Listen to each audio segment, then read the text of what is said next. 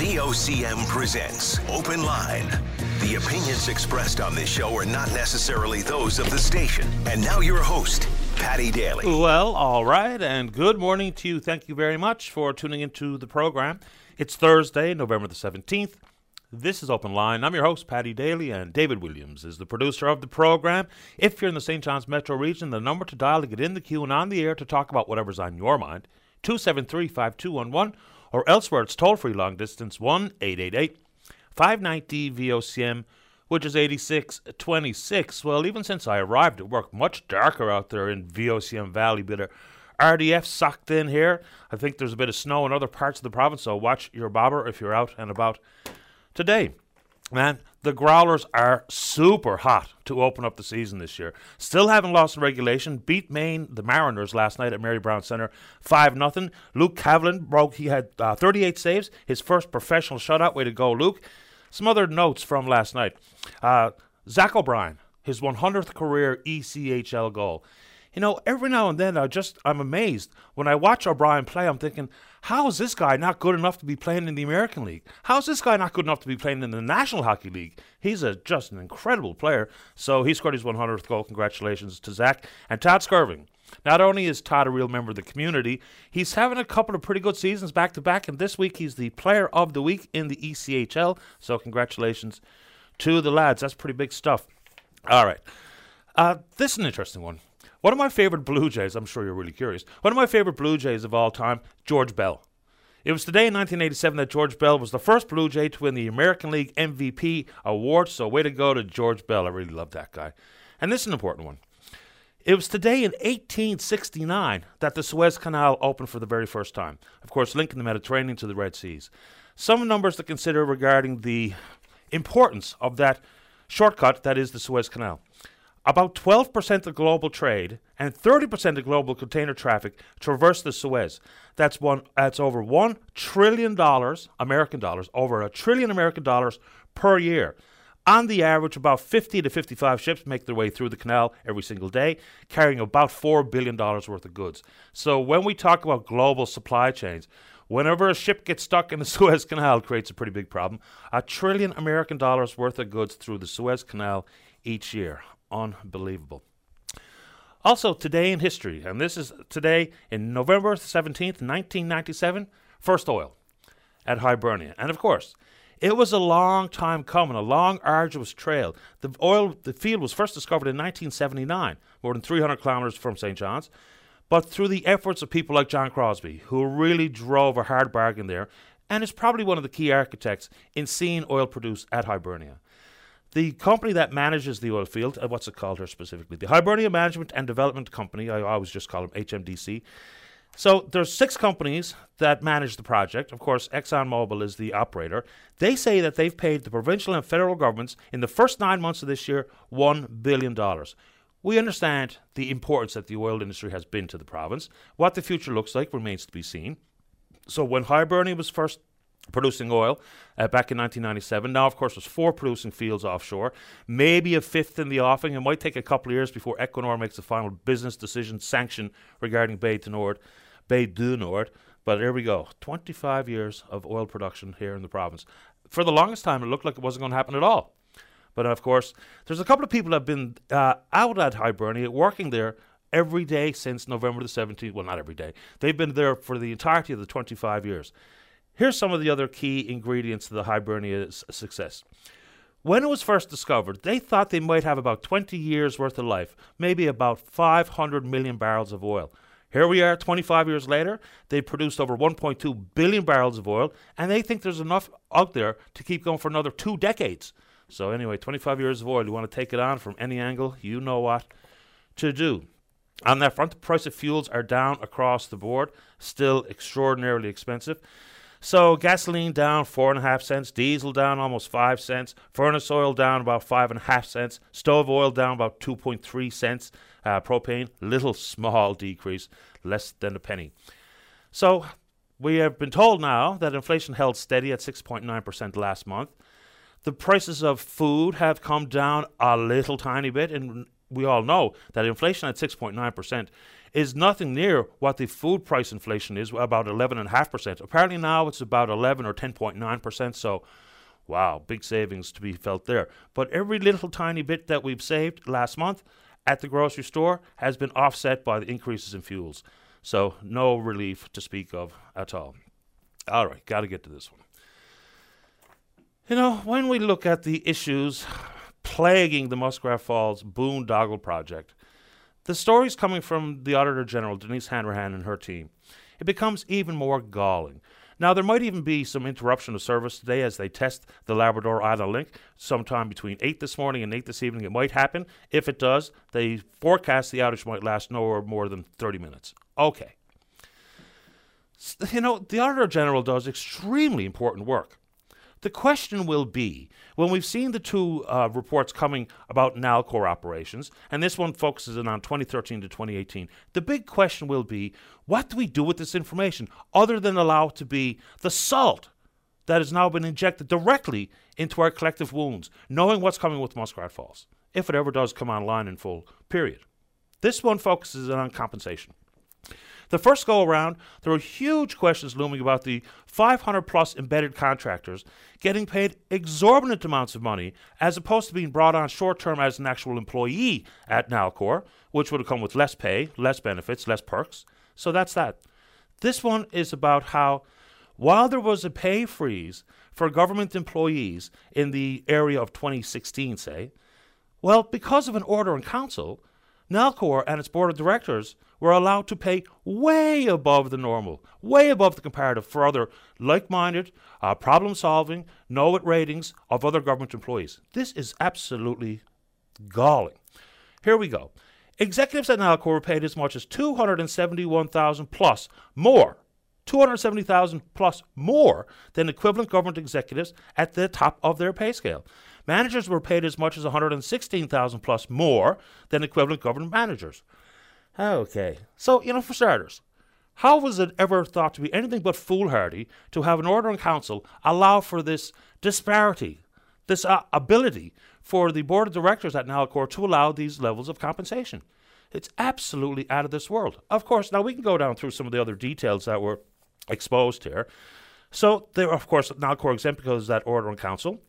Some of the contracts, executives were able to have 108 days of leave over almost $13,000 in car allowance.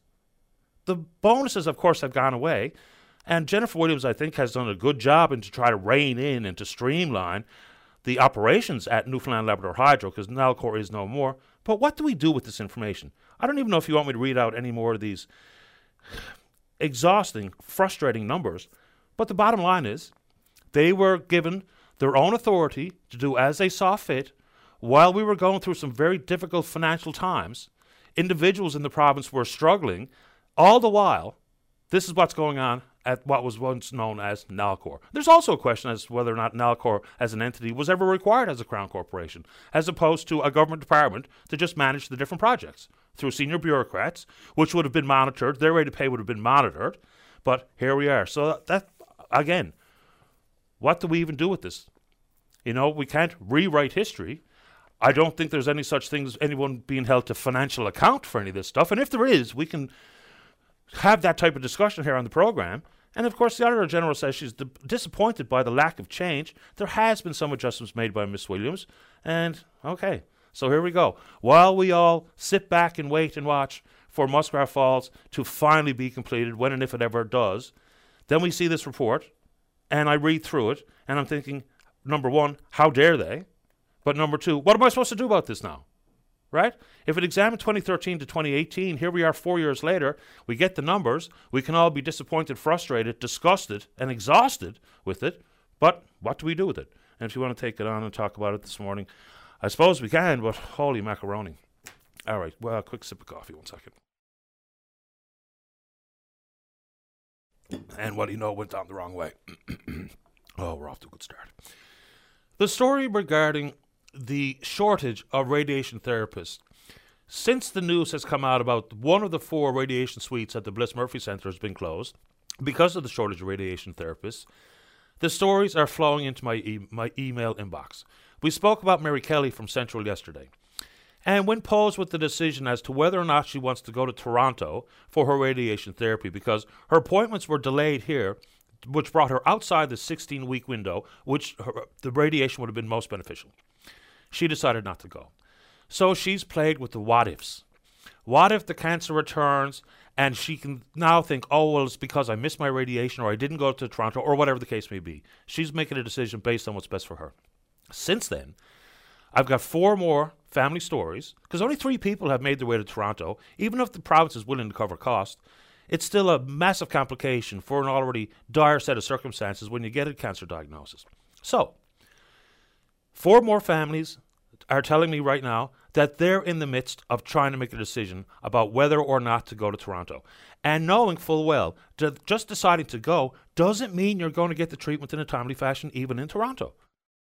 So, apparently, the Minister of Health Community Services, Tom Osborne, is going to join us shortly on the program.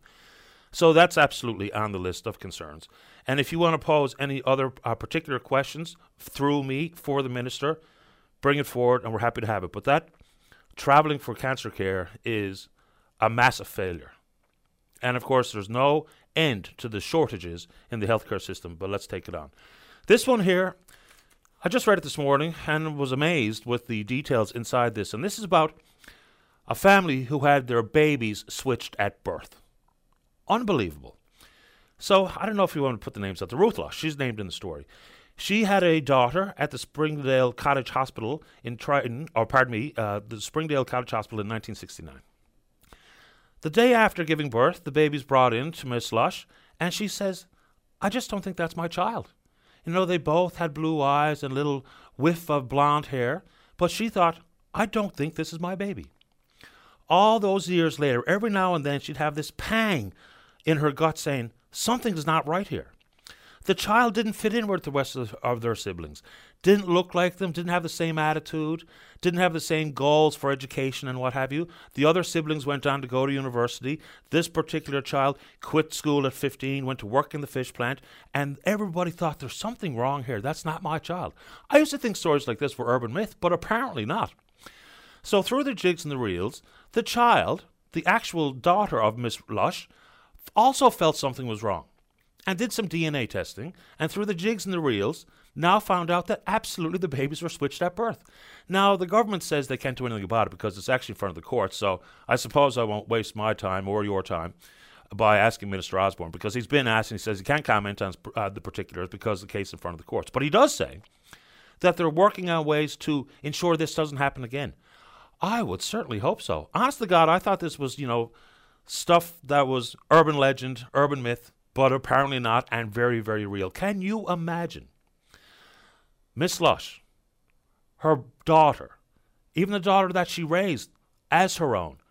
Can you imagine the emotional turmoil? And when she found out, she went on to say that she cried for days. I bet she did. You know, I think as a father myself, imagine going through that and living all those years thinking that there was something wrong. So, how that happened, I don't know. But she suggests that anybody that had a child at that particular hospital uh, should get a DNA test done because she thinks she's probably not alone. Anyway, that story is just unbelievable. Let's go. Okay, so this one, the expansion that's going to happen at the Health Sciences Centre, basically around the emergency department. So it was budgeted in 2022 at about $10 million. Now the contract has been awarded to the Marco Group. The price tag? $40.5 million.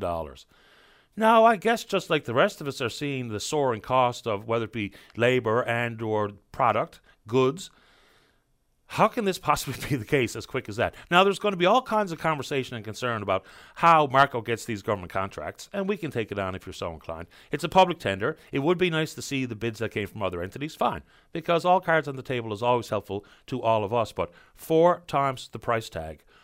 Okay, now we need to have healthcare infrastructure. You know, I'm still a bit confused about the announcement regarding replacing the St. Clair's Mercy Hospital out of nowhere, but that's part of the conversation that we're happy to have if you're so inclined. And speaking of building and product and goods, I'm looking to speak with more and more people, in particular Port but anywhere on the southwest coast, now that the housing compensation details are bet- better understood.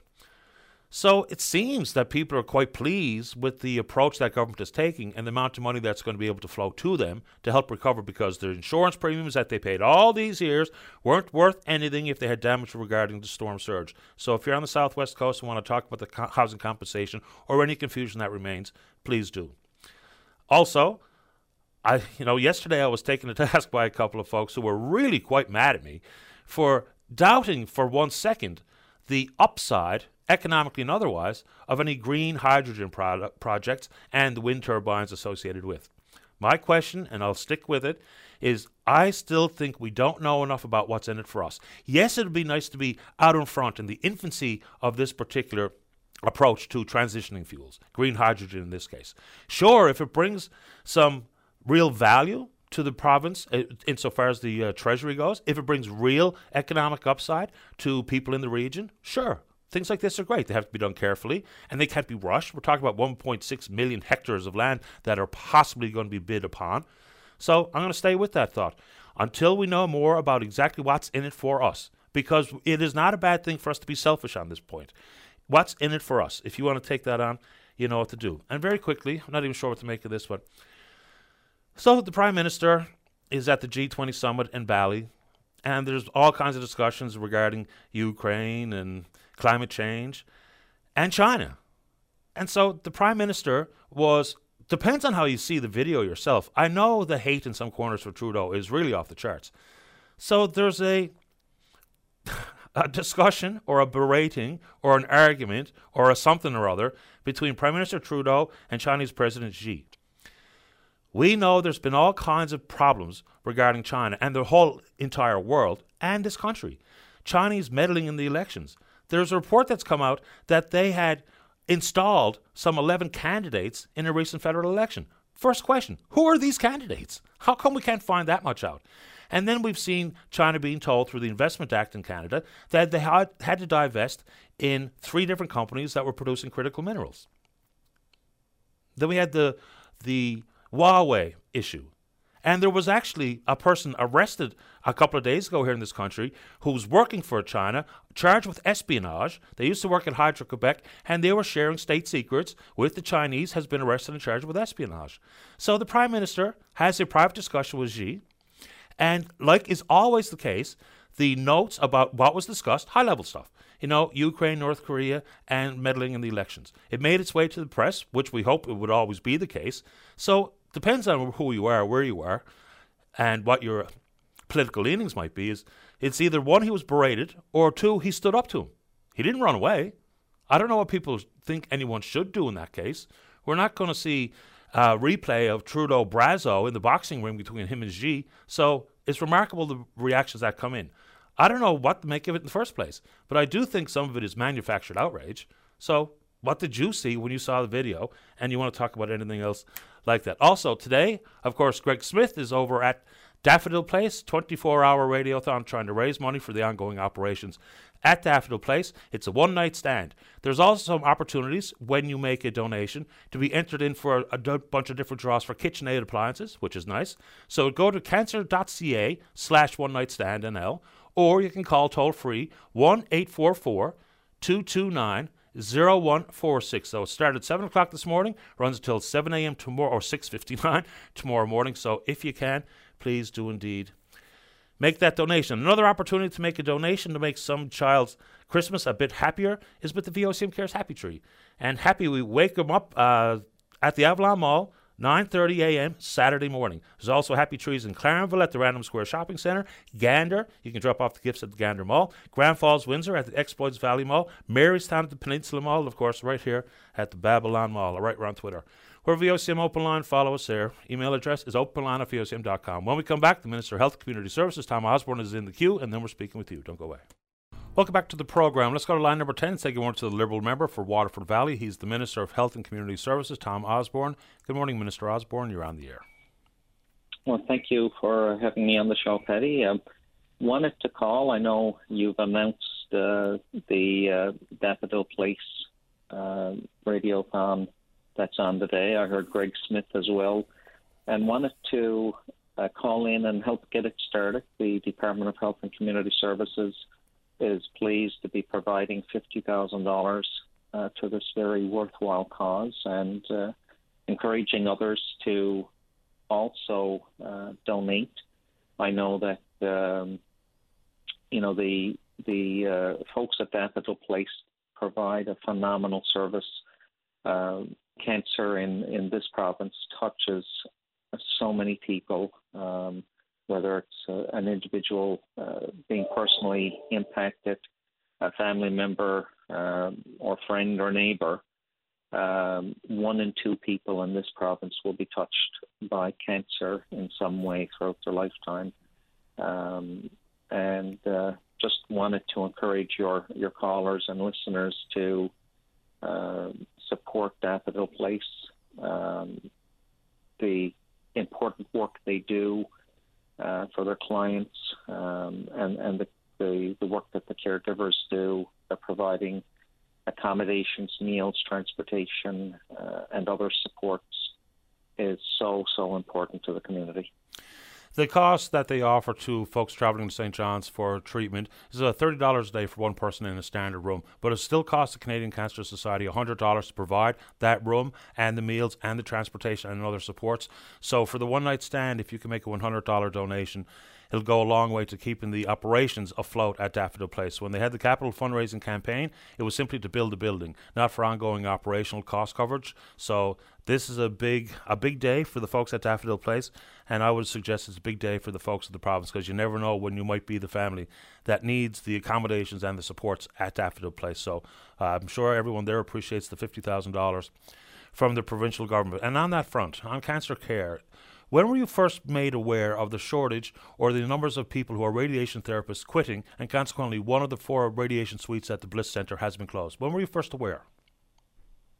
Uh, we were made aware of that um, when we had two individuals um, who had left last week. Uh, prior to that, uh, uh, there were um, a shortage of staff, so Eastern Health did make us aware um, that one of the units would be uh, affected.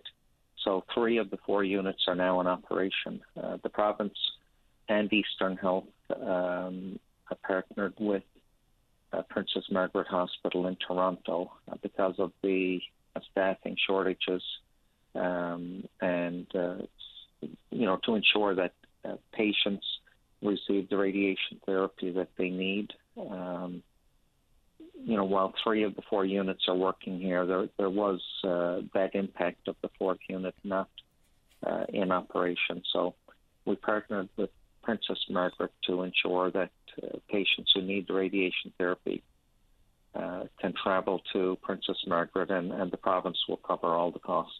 But does it ensure that they get the radiation treatment on time? Like, for instance, the story of Mary Kelly in Central. Her oncologist said 16 weeks after surgery is the most beneficial time to get your treatment. She was also told that there's no guarantee that she's going to get the treatment on time, even if she makes her way to Toronto. So, how does it actually ensure treatment if they can't get a guarantee from the Princess Margaret Centre?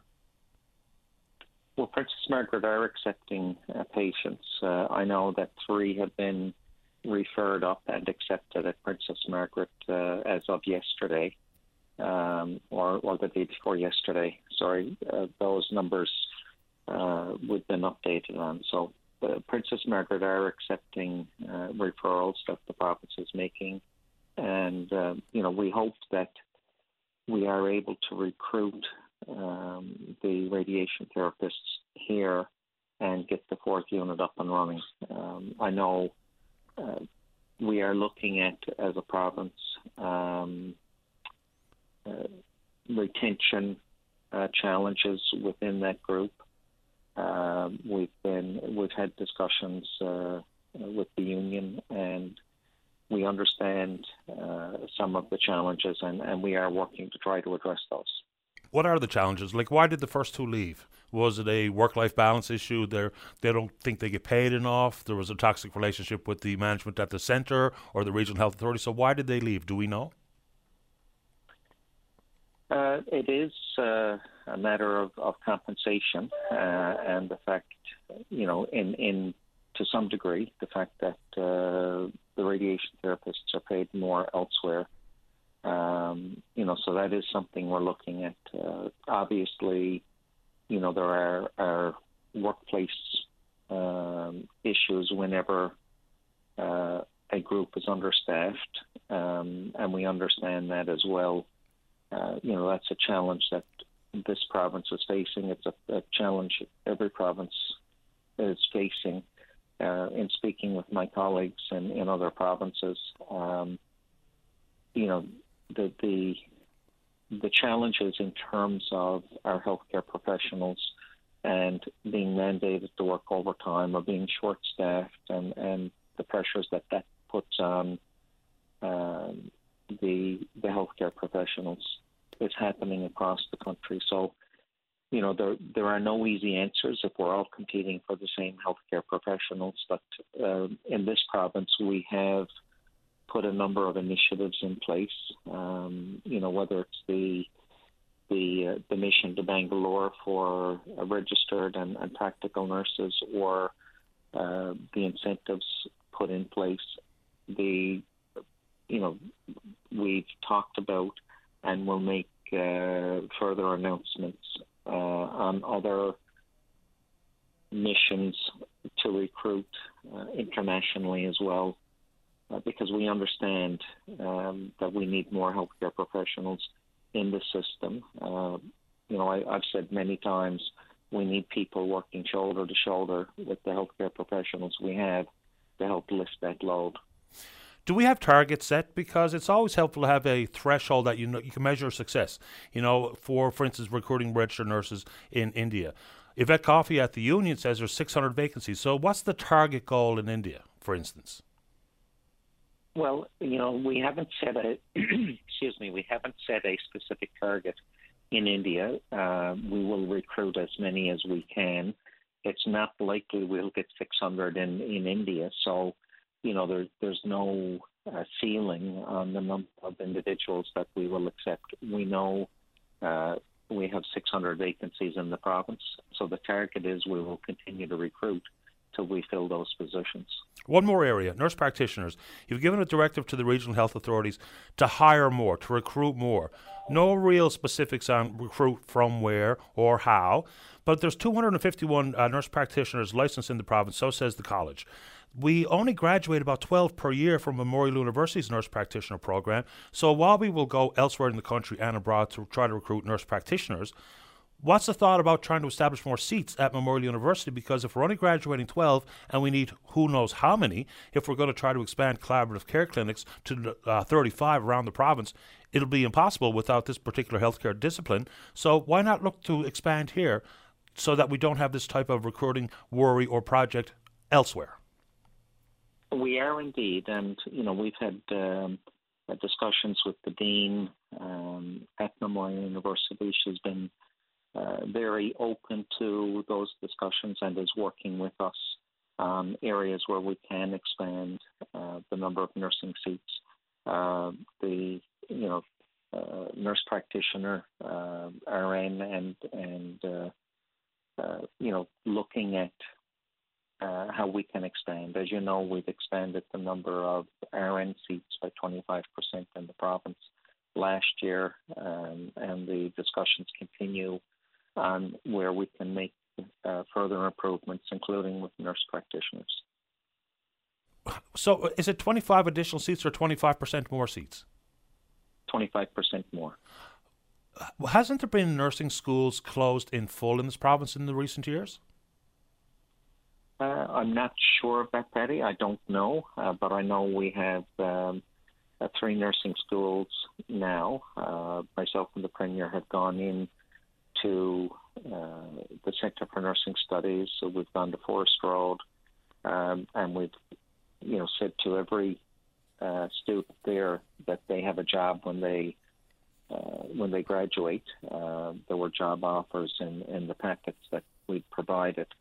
You know, so we are recruiting at home as well, um, and you know, letting our students in our nursing studies know that when they graduate, they have a job in this province working at home. We appreciate the time this morning, Minister. Thank you. My pleasure. Thank you, Paddy. Take care. Bye bye. Tom Osborne is the Minister of Health and Community Services. Of course, there's a thousand other things to talk about in healthcare. And someone uh, wanted me to ask about booster shots and flu shots and the like. So what I think is probably the best there is because we're not talking an operational issue, is to have pharmacists or someone from public health to come on about the effectiveness or the uh, the uh, yes the effectiveness of the flu shot, the boosted flu shot for seniors. Those things are on my list, but I think I'm going to ask someone who's actually in the business of delivering or making recommendations as opposed to operations at healthcare. So I will get those questions answered for you. Let's take a break. When we come back, Bob's in the queue to talk about the fishery. Don't go away. Weekdays on VOCM, it's Open Line with your host Paddy Daly. Join the conversation each morning from 9 a.m. to noon on your VOCM. We get people talking. Welcome back to the show. Let's go. Line number one. Bob, you're on the air. Good morning. Morning. Uh, Paddy, apparently we can't do anything about uh, the seals. No market, American ban, only more money in the coffers for the anti-seal people when you when you open up that can of worms. So it's an impossible situation, and the government got no appetite. Federal government got no appetite for the publicity. They're not even going to try. Uh, you know, they're not going to go there at all. No, they're not going to touch that. Right. What leads you to believe that? Because the folks uh, in the industry that were in the room for those two days were encouraged that the federal government is willing to do more, including for the very first time in a long time, actually do some scientific data compilation to maybe give it some fuel to trying to strike a better balance in the ecosystem. At least that's what the folks in the industry are saying. Yeah, it's not science we need. We need markets. So, I mean, well, what's the point? All. I don't know why that's being done anyway. Uh, maybe it's to divert attention, but it's all futile. I, I wouldn't. I wouldn't count on anything there. I wouldn't even talk about it. I don't think it can happen, right? Well, who do you think should be responsible for expanding or creating a market? Folks who are actually in the industry or the government, or both? Because I, I think sometimes we think the government should do all of these things, but in most every other industry, the businesses themselves they go out and they do the legwork to find out where they can sell whatever it is they're manufacturing or producing, like seal meat or anything else. Yeah, but uh, the federal government don't have the willingness, and it's like with the oil, the federal government got control over everything. So if they don't take the initiative, it's not going to happen, right? That's the way it is with everything. Uh, you know, just uh, admit for a minute or concede for a minute that there's nothing going to happen with the seal fishery. There's been on talk about that now for the last 50 years. And, uh, you know, now you all got the people talking about what the seals eat. You know, we know they tear the belly out of the cod and they eat uh, liver. I mean, the liver's the best. They got good taste. The liver's the best part of the cod because we drank cod liver oil when we were youngsters in school. So that got the most omega properties. But anyway, let's forget about uh, the seal fishery for now. What about the foreign overfishing? That's what caused uh, the demise of the cod in the first place. Can they uh, do anything about that? good, good question. And certainly, foreign ownership of whatever percentage of quota and foreign overfishing has been a major league problem. We all know it. NAFO seems to be a completely toothless organization. That's not helping matters.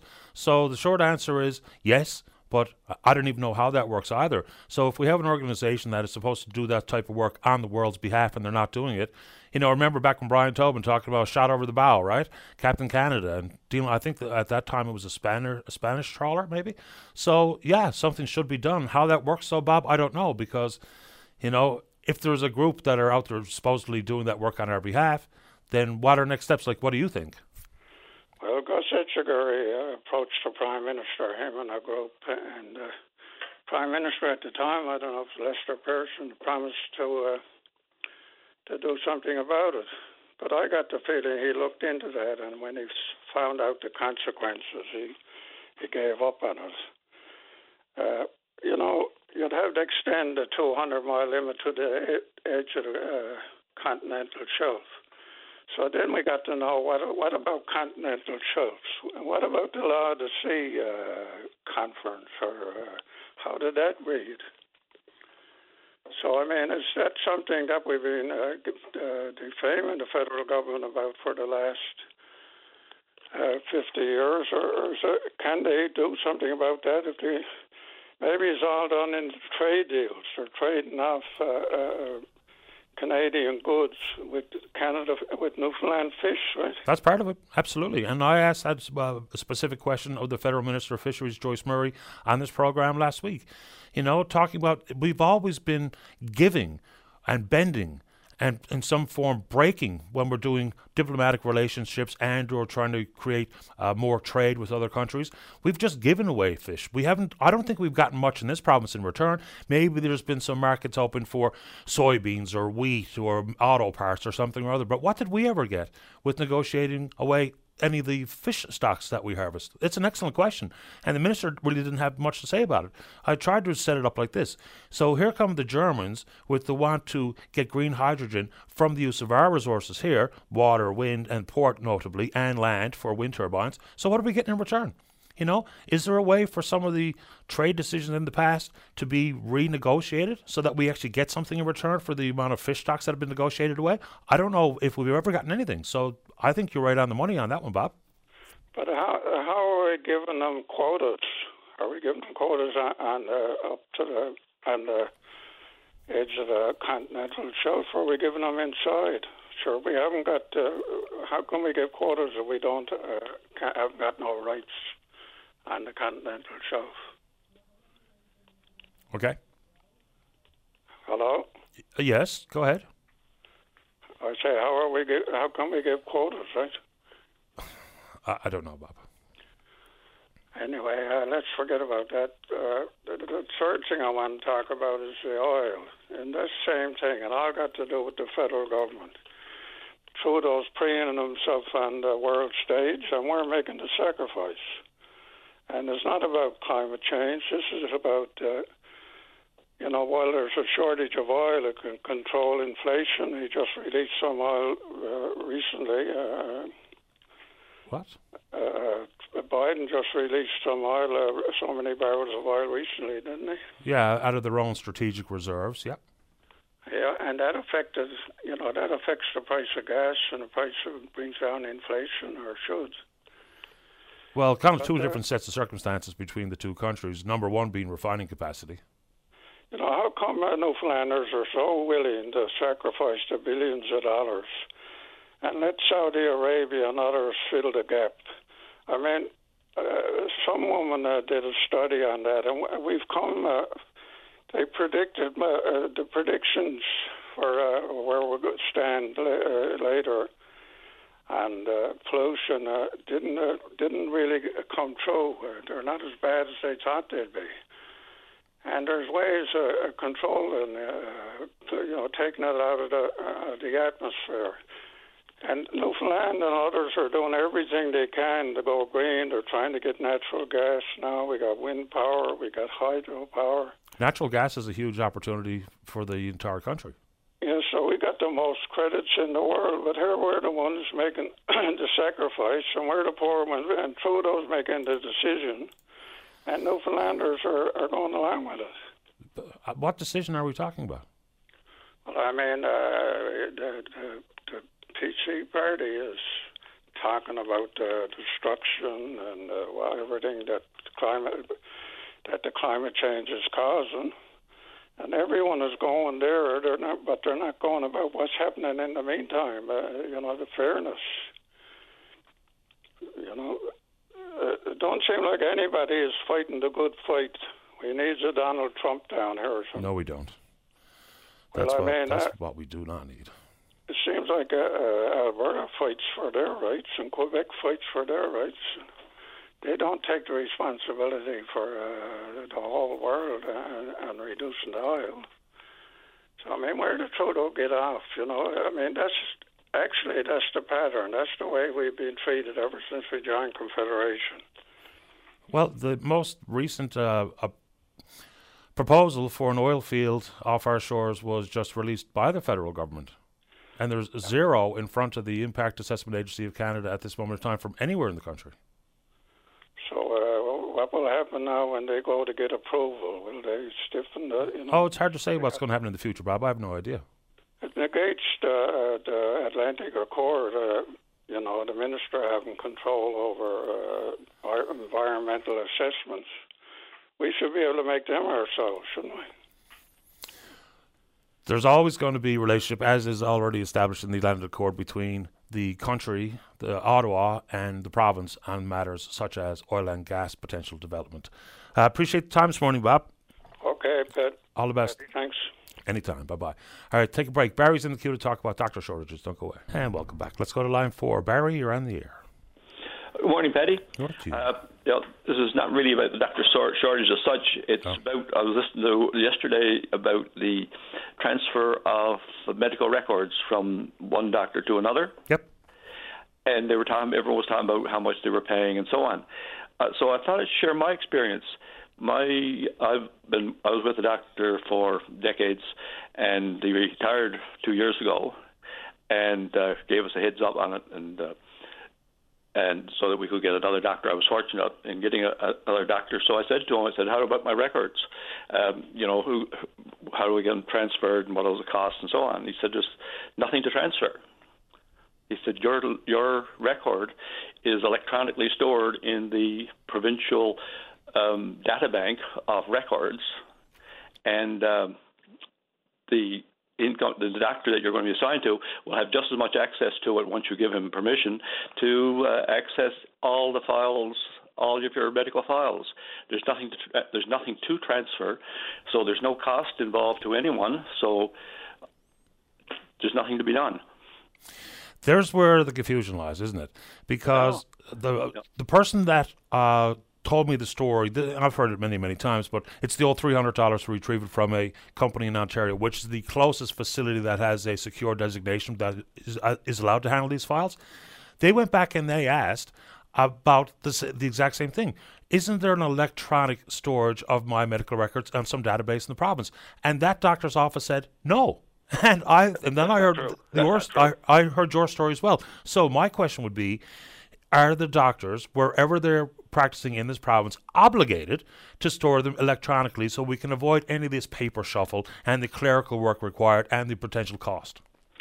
Um, my my knowledge from my doctor was he was he was planning to retire when he was 65 uh, there a few years ago, and uh, he he had to stay on a bit longer to in order to uh, make electronic copies of all of his files because up to then he was had been using files, and I had a paper file there three or four inches thick after being with him for several decades, and uh, and so once he got all the electronics, but I thought he was, if not required, then strongly pressured to do so. Okay. Because, but since if if a doctor is filing their records electronically, and you'll know whether they are because one, if you remember going to a doctor's office, the nurse would bring or the assistant would bring in a, a paper folder in front of the doctor's on his desk, and he would pr- leaf through it and find your records and so on. Now they just look at the screen, but that screen is uh, stored by the Center for Health Information, I think, here in the province, and uh, anyone you give a record to. I mean, I called an 811 number, and uh, you know, once I I was talking to the uh, nurse practitioner that came on, uh, she was able to access my file because it's all there. There's nothing to be transferred. It's just located in a central um, database in the province, as far as I know. Well, I mean, you know, it's in the cloud, whatever that means. And uh, any doctor with authorization can access it. And so there's nothing to transfer unless it hasn't been recorded electronically in the first place, in which case, whose cost? That's the fault of the doctor who didn't do the work in the first place, and now he's charging people to get paper copies. I, I, I mentioned to a friend of mine, and, and he said it was criminal that there are people taking money under false pretenses.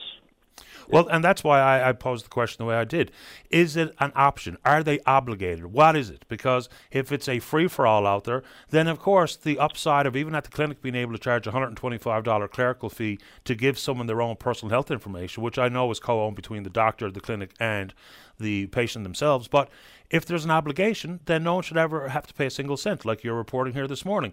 If there's simply a, made optional, then that's an, an, enormous problem that needn't be that way. So I guess what I'll have to do is just uh, send a quick note to the NLMA and see what is it? What's the answer to that very simple question? Yeah, it, it, to me, it's pretty simple because, as far as I know, I mean, as I said, I had a file there after several decades uh, up three, four, five inches thick. And as far as I know, I never got it. But I'm assuming he simply had the shred, the shredding company come in and shred all these old files because they're they're worthless in a way once they once the data that's on in them have been recorded electronically. Then they're they last they're permanently established on a database that's that any doctor that uh, has the right to do so can access. So there's nothing to be transferred. Understood. Yeah, I, I've, uh, as I said, I'm. Uh, I got a feeling that there's something, something somewhat, if not illegal, and certainly unethical about what some people are doing.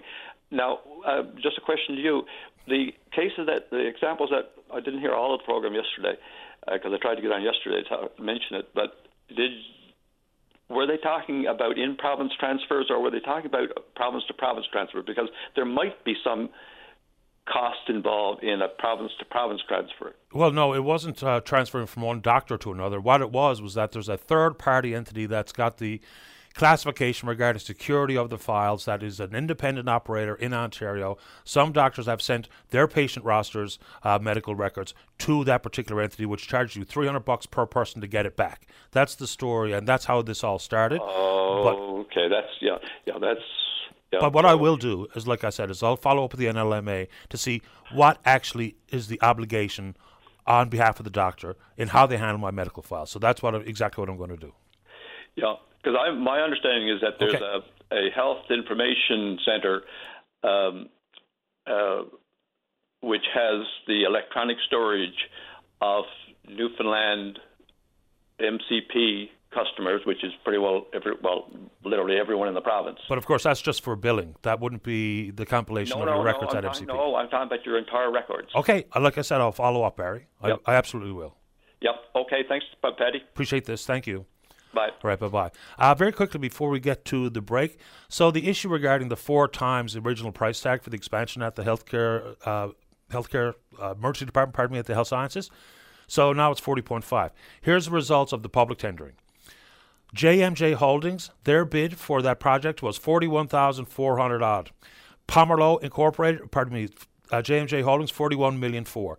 Uh, Incorporated 41 million two. Olympic Construction 44 million. The Marco Group 40.5 million. So there's the results of the public tendering for those who were curious. Let's take a break. When we come back, we're talking about share their harvest and something or other about Mr. Majumder, Sean Majumder. Don't go away. Join us for On Target, one hour in which Linda Swain examines topics that mean the most to you. On Target, weekday afternoons at 1 on your VOCM. Welcome back. Let's go line number where, David? Where are we starting this particular hour? Line number three. Margot, you're on the air.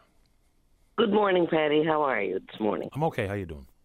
I'm number one. Thank you. Excuse me. I wanted to call in about um, Sean Majumder's Love Tour, which we took in last Saturday, the 12th of November. And uh, what a magnificent production. It was really, really well done. And he started off the show by allowing an 11 year old Christian Bizak to uh, do his presentation. And I think he's well on his way to his career. But, uh, excuse me, um, we really enjoy Sean. Of course, uh, I remember him when he was when he started off in 24 with Chris uh, with uh, Kiefer Sullivan back years ago as the terrorist, and I told him so, and he got a good kick out of that. Yeah, that was on 24, was it? that was on 20. That was what it was called. Yes, and I used to faithfully watch that for sure. That was a great show. Oh, wasn't it? I really enjoyed that. Um, the the other thing is we had another purpose. Uh, myself and Gary and Jerry and Nick. Um, we went because Sean or Sean has been chosen by uh, Rakuten uh, Kobo to voice one of our books by Emily Heptage called Alone on the Trail, which is quite an accomplishment. So we brought in a book with um, her signature on it, of course. And at the end of the show, what Sean was doing was he was offering himself, and he's done it at all his tours. Uh, anyone who wanted to get a picture taken with Sean could pay ten dollars, and all of the proceeds would go to the Fiona, um, Hurricane Fiona, and you know the people lined up. It was magnificent.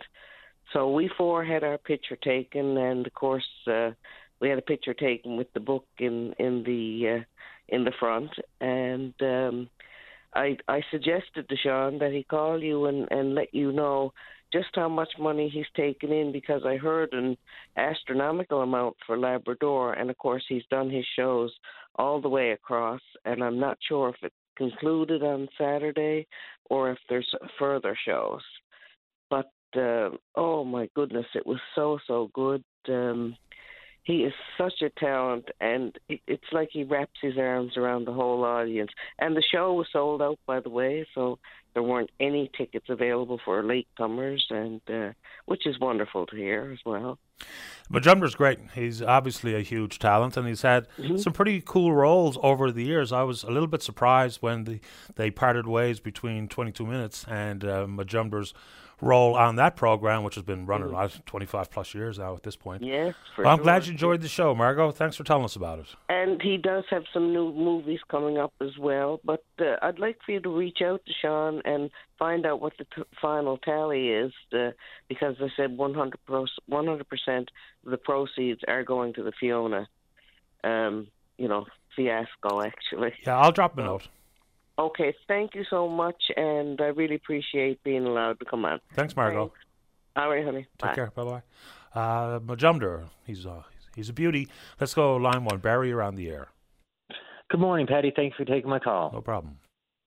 Paddy, uh, I was meant to call you yesterday. Yesterday being the third anniversary of the uh, Paula program for sharing the harvest and uh, we uh, we're we're it, the reading now is in the House of Assembly. It's already after having the third reading, I believe that that's it, and then it goes to the uh, into the Gazette. I believe I'm not quite sure terminology or the procedure, but it's pretty well a done deal, Paddy. And uh, I'd like to say that you know thank you thanks to everybody that supported us, thanks to everybody who donated. Uh, we we just recently uh, last Thursday, I believe it was, uh, uh, one of our designated hunters for a charity license under Sharing the Harvest harvested a 10 point bull, and the whole thing got uh, donated to us. And we're waiting now to distribute that. There was over 100 packages, and myself, I had my own personal license, and I made my second trip back to Beta Stair last week, this weekend past, harvested a moose, and donated. Uh, I think I got 76 packages of moose burger meat in our freezer now, waiting to be distributed. Our freezer is black and we we'd like to reach out to more food banks or have, have more food banks reach out to us. We're dealing with uh, Single Parent Association, Bridges to Hope, uh, Connections for Seniors here in St. John's. We're hoping to branch out to other food banks, and uh, they need to get their permits and uh, get, give us a call. We'll, if we can help them, we certainly will. Uh, just a couple weeks ago, Paddy, we made donations to, the, to those three food banks to the Connections for Seniors, which is a new food bank uh, uh, group that we donate to. I donated a gallon of partridge berries. I donated eight rabbits. We donated uh, I don't know how many packs of moose burgers, and we had our first ever caribou meat donation. We donated some of that. So uh, if you know if organizations want to get on board with us, we you know, we're more than willing to share the uh, share the harvest with them. Uh, I'd also like to say, Paddy, to make a plea to hunter, big game hunters in the province that uh, you know it's not too late to make a donation. Even if you got your meat processed by a licensed butcher and home in your deep freezer, you can still donate it up to the end, up to the uh, second, first Saturday in January, I believe the date is, and when you get the meat, Paddy, you know if you if you if you if you have like a half a moose yourself, uh, that, that's way too much for one person to eat. Now, I'm not saying that one person can't eat it, but it's you know into summertime, springtime, summertime, it gets thrown out in the garbage pad. And this program is designed to address the wastage and everything else by by giving it to uh, uh, local food banks. And I'd like to say as well, I clear up a misconception, Paddy.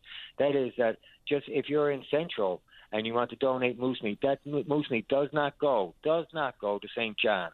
It will go to the, a uh, local food bank in your neck of the woods, and you can bring it there too, or we can we can uh, arrange transportation, etc. So you know, there's all kinds of things on the go, and uh, we're just uh, trying to keep up with it. We're doing more this year than we've done last year, and each year seems to be getting better. So uh, thanks to the uh, to the cooperation of big game hunters here in province, but we feel that uh, we can do more, and we want to do more. Well, I think it's a great program. It's about time. It took a little bit too long for it to make its way through the House of Assembly. I know there's some amendments to make it easier for the expansion of uh, accredited butchers and food banks and the like. So, uh, good job by you and Debbie and everyone else who's been involved with this. Great program. Thank you, Paddy. And I'd like to give a shout out to my fellow directors, uh, Debbie Wiseman and Lucas Roberts, in doing the job that they're doing and helping out as much as they can.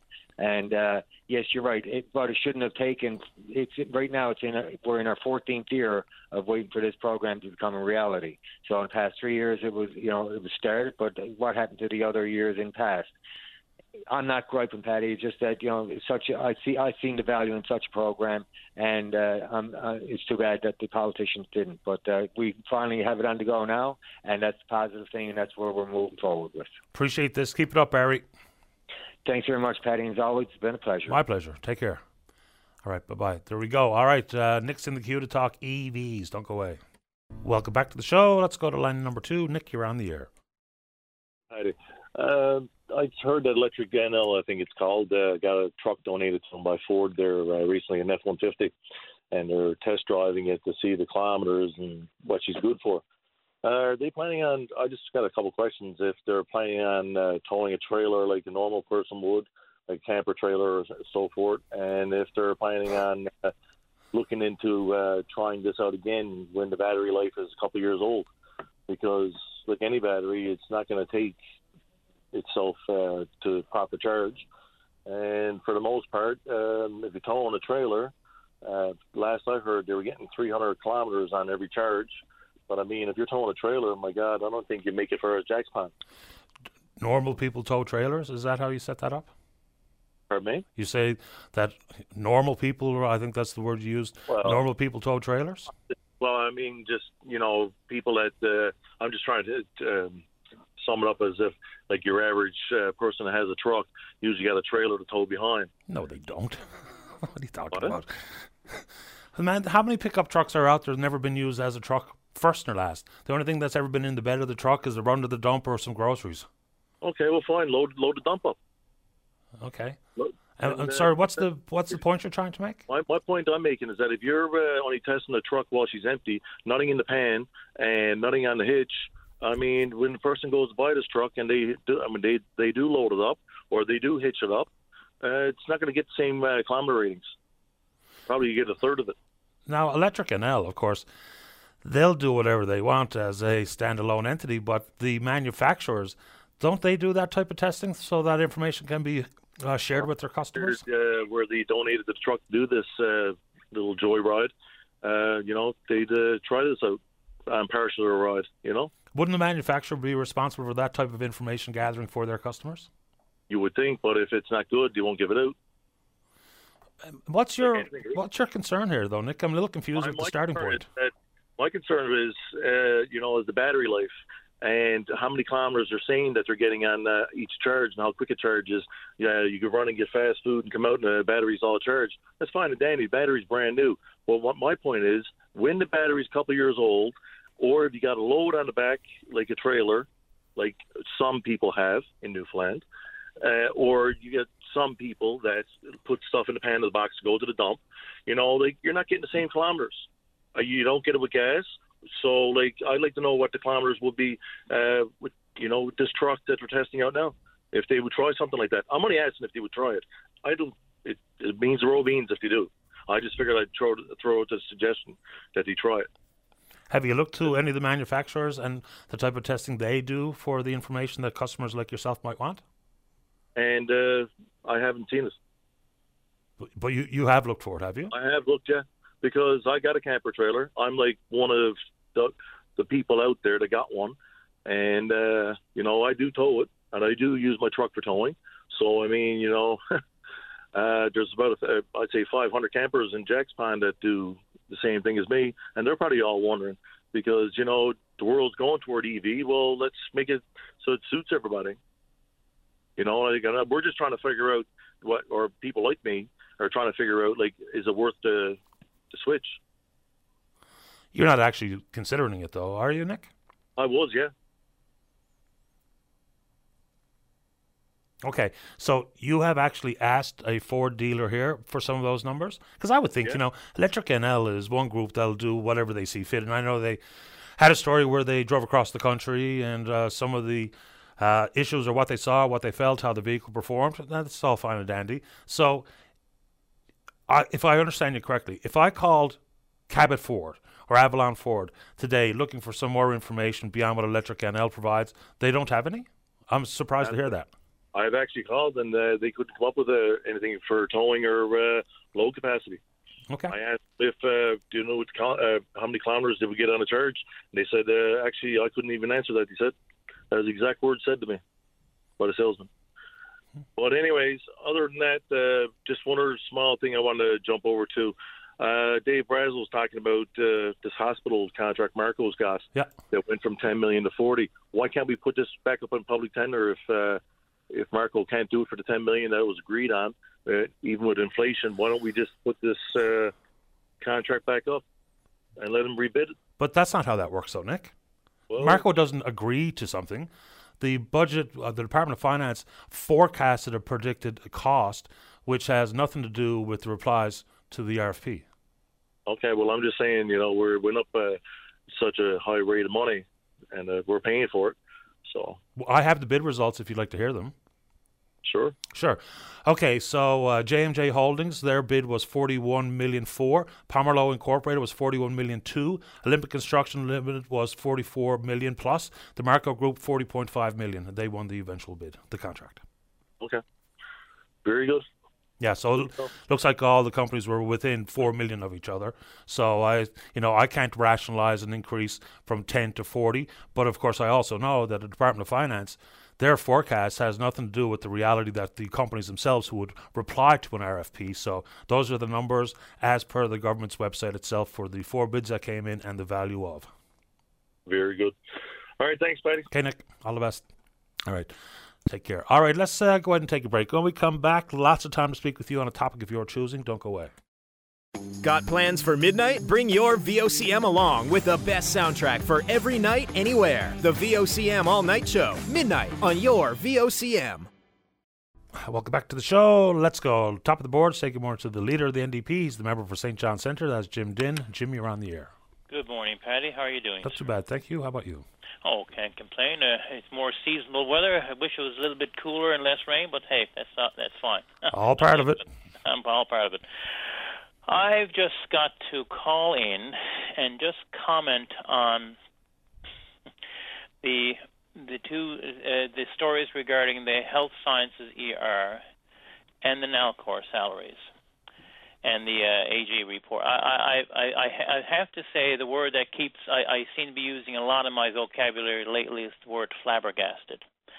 Um, and yet, I was looking at your site. I think the question of the day: Are you uh, asking people?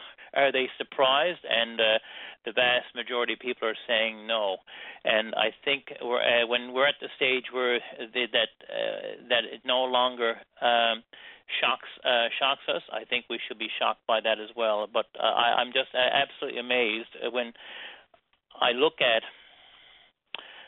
the how how the money c- c- could have been uh, better spent to serve people, certainly with the Nalcor salaries over that time, and uh, how we let that how how we let the, how government let that get away from them. Where was the oversight? And I and I think of other groups uh, of other uh, e- examples of reports I've read uh, on the the ferries, the two new uh, veteran and the Legionnaire, and uh, you read the AG report, and it seems like we just never our government never seems to learn the lesson about the need to be prudent with people's um, with the public's money. And yet, every time I, I have to say when I bring uh, br- uh, when I bring up issues in house or to the, the ministers about look, here's what we need to be doing to, for people who are in need. Usually, usually the line that comes back is, well, that's fine, Jim, but where are we getting the money for that? How are we going to afford it? How are we going to pay for it? And yet, it seems when it comes to uh, with, with Nalcor, the I, I don't know if that question was ever asked.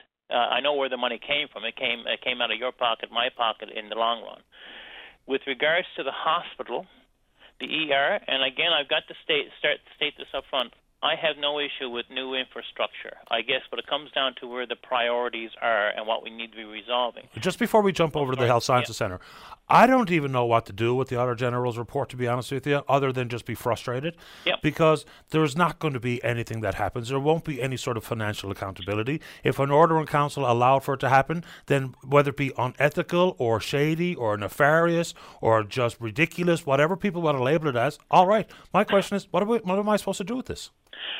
So here's one thing we uh, uh, we've been calling for, and I know uh, on the opposition, the independents ourselves, like even when it came to, uh, I, I, I'm thinking of like the future fund, for example, the debate. We wanted to bring this back to the House of make uh, anything come back to the House of Assembly because I think in the long run, if I if if, there's anything uh, that you, you, you probably uh, is that it needs to come back there. You hit sort of hit the nail on the head. An order in council. It seems to be that it's it, it's behind closed doors.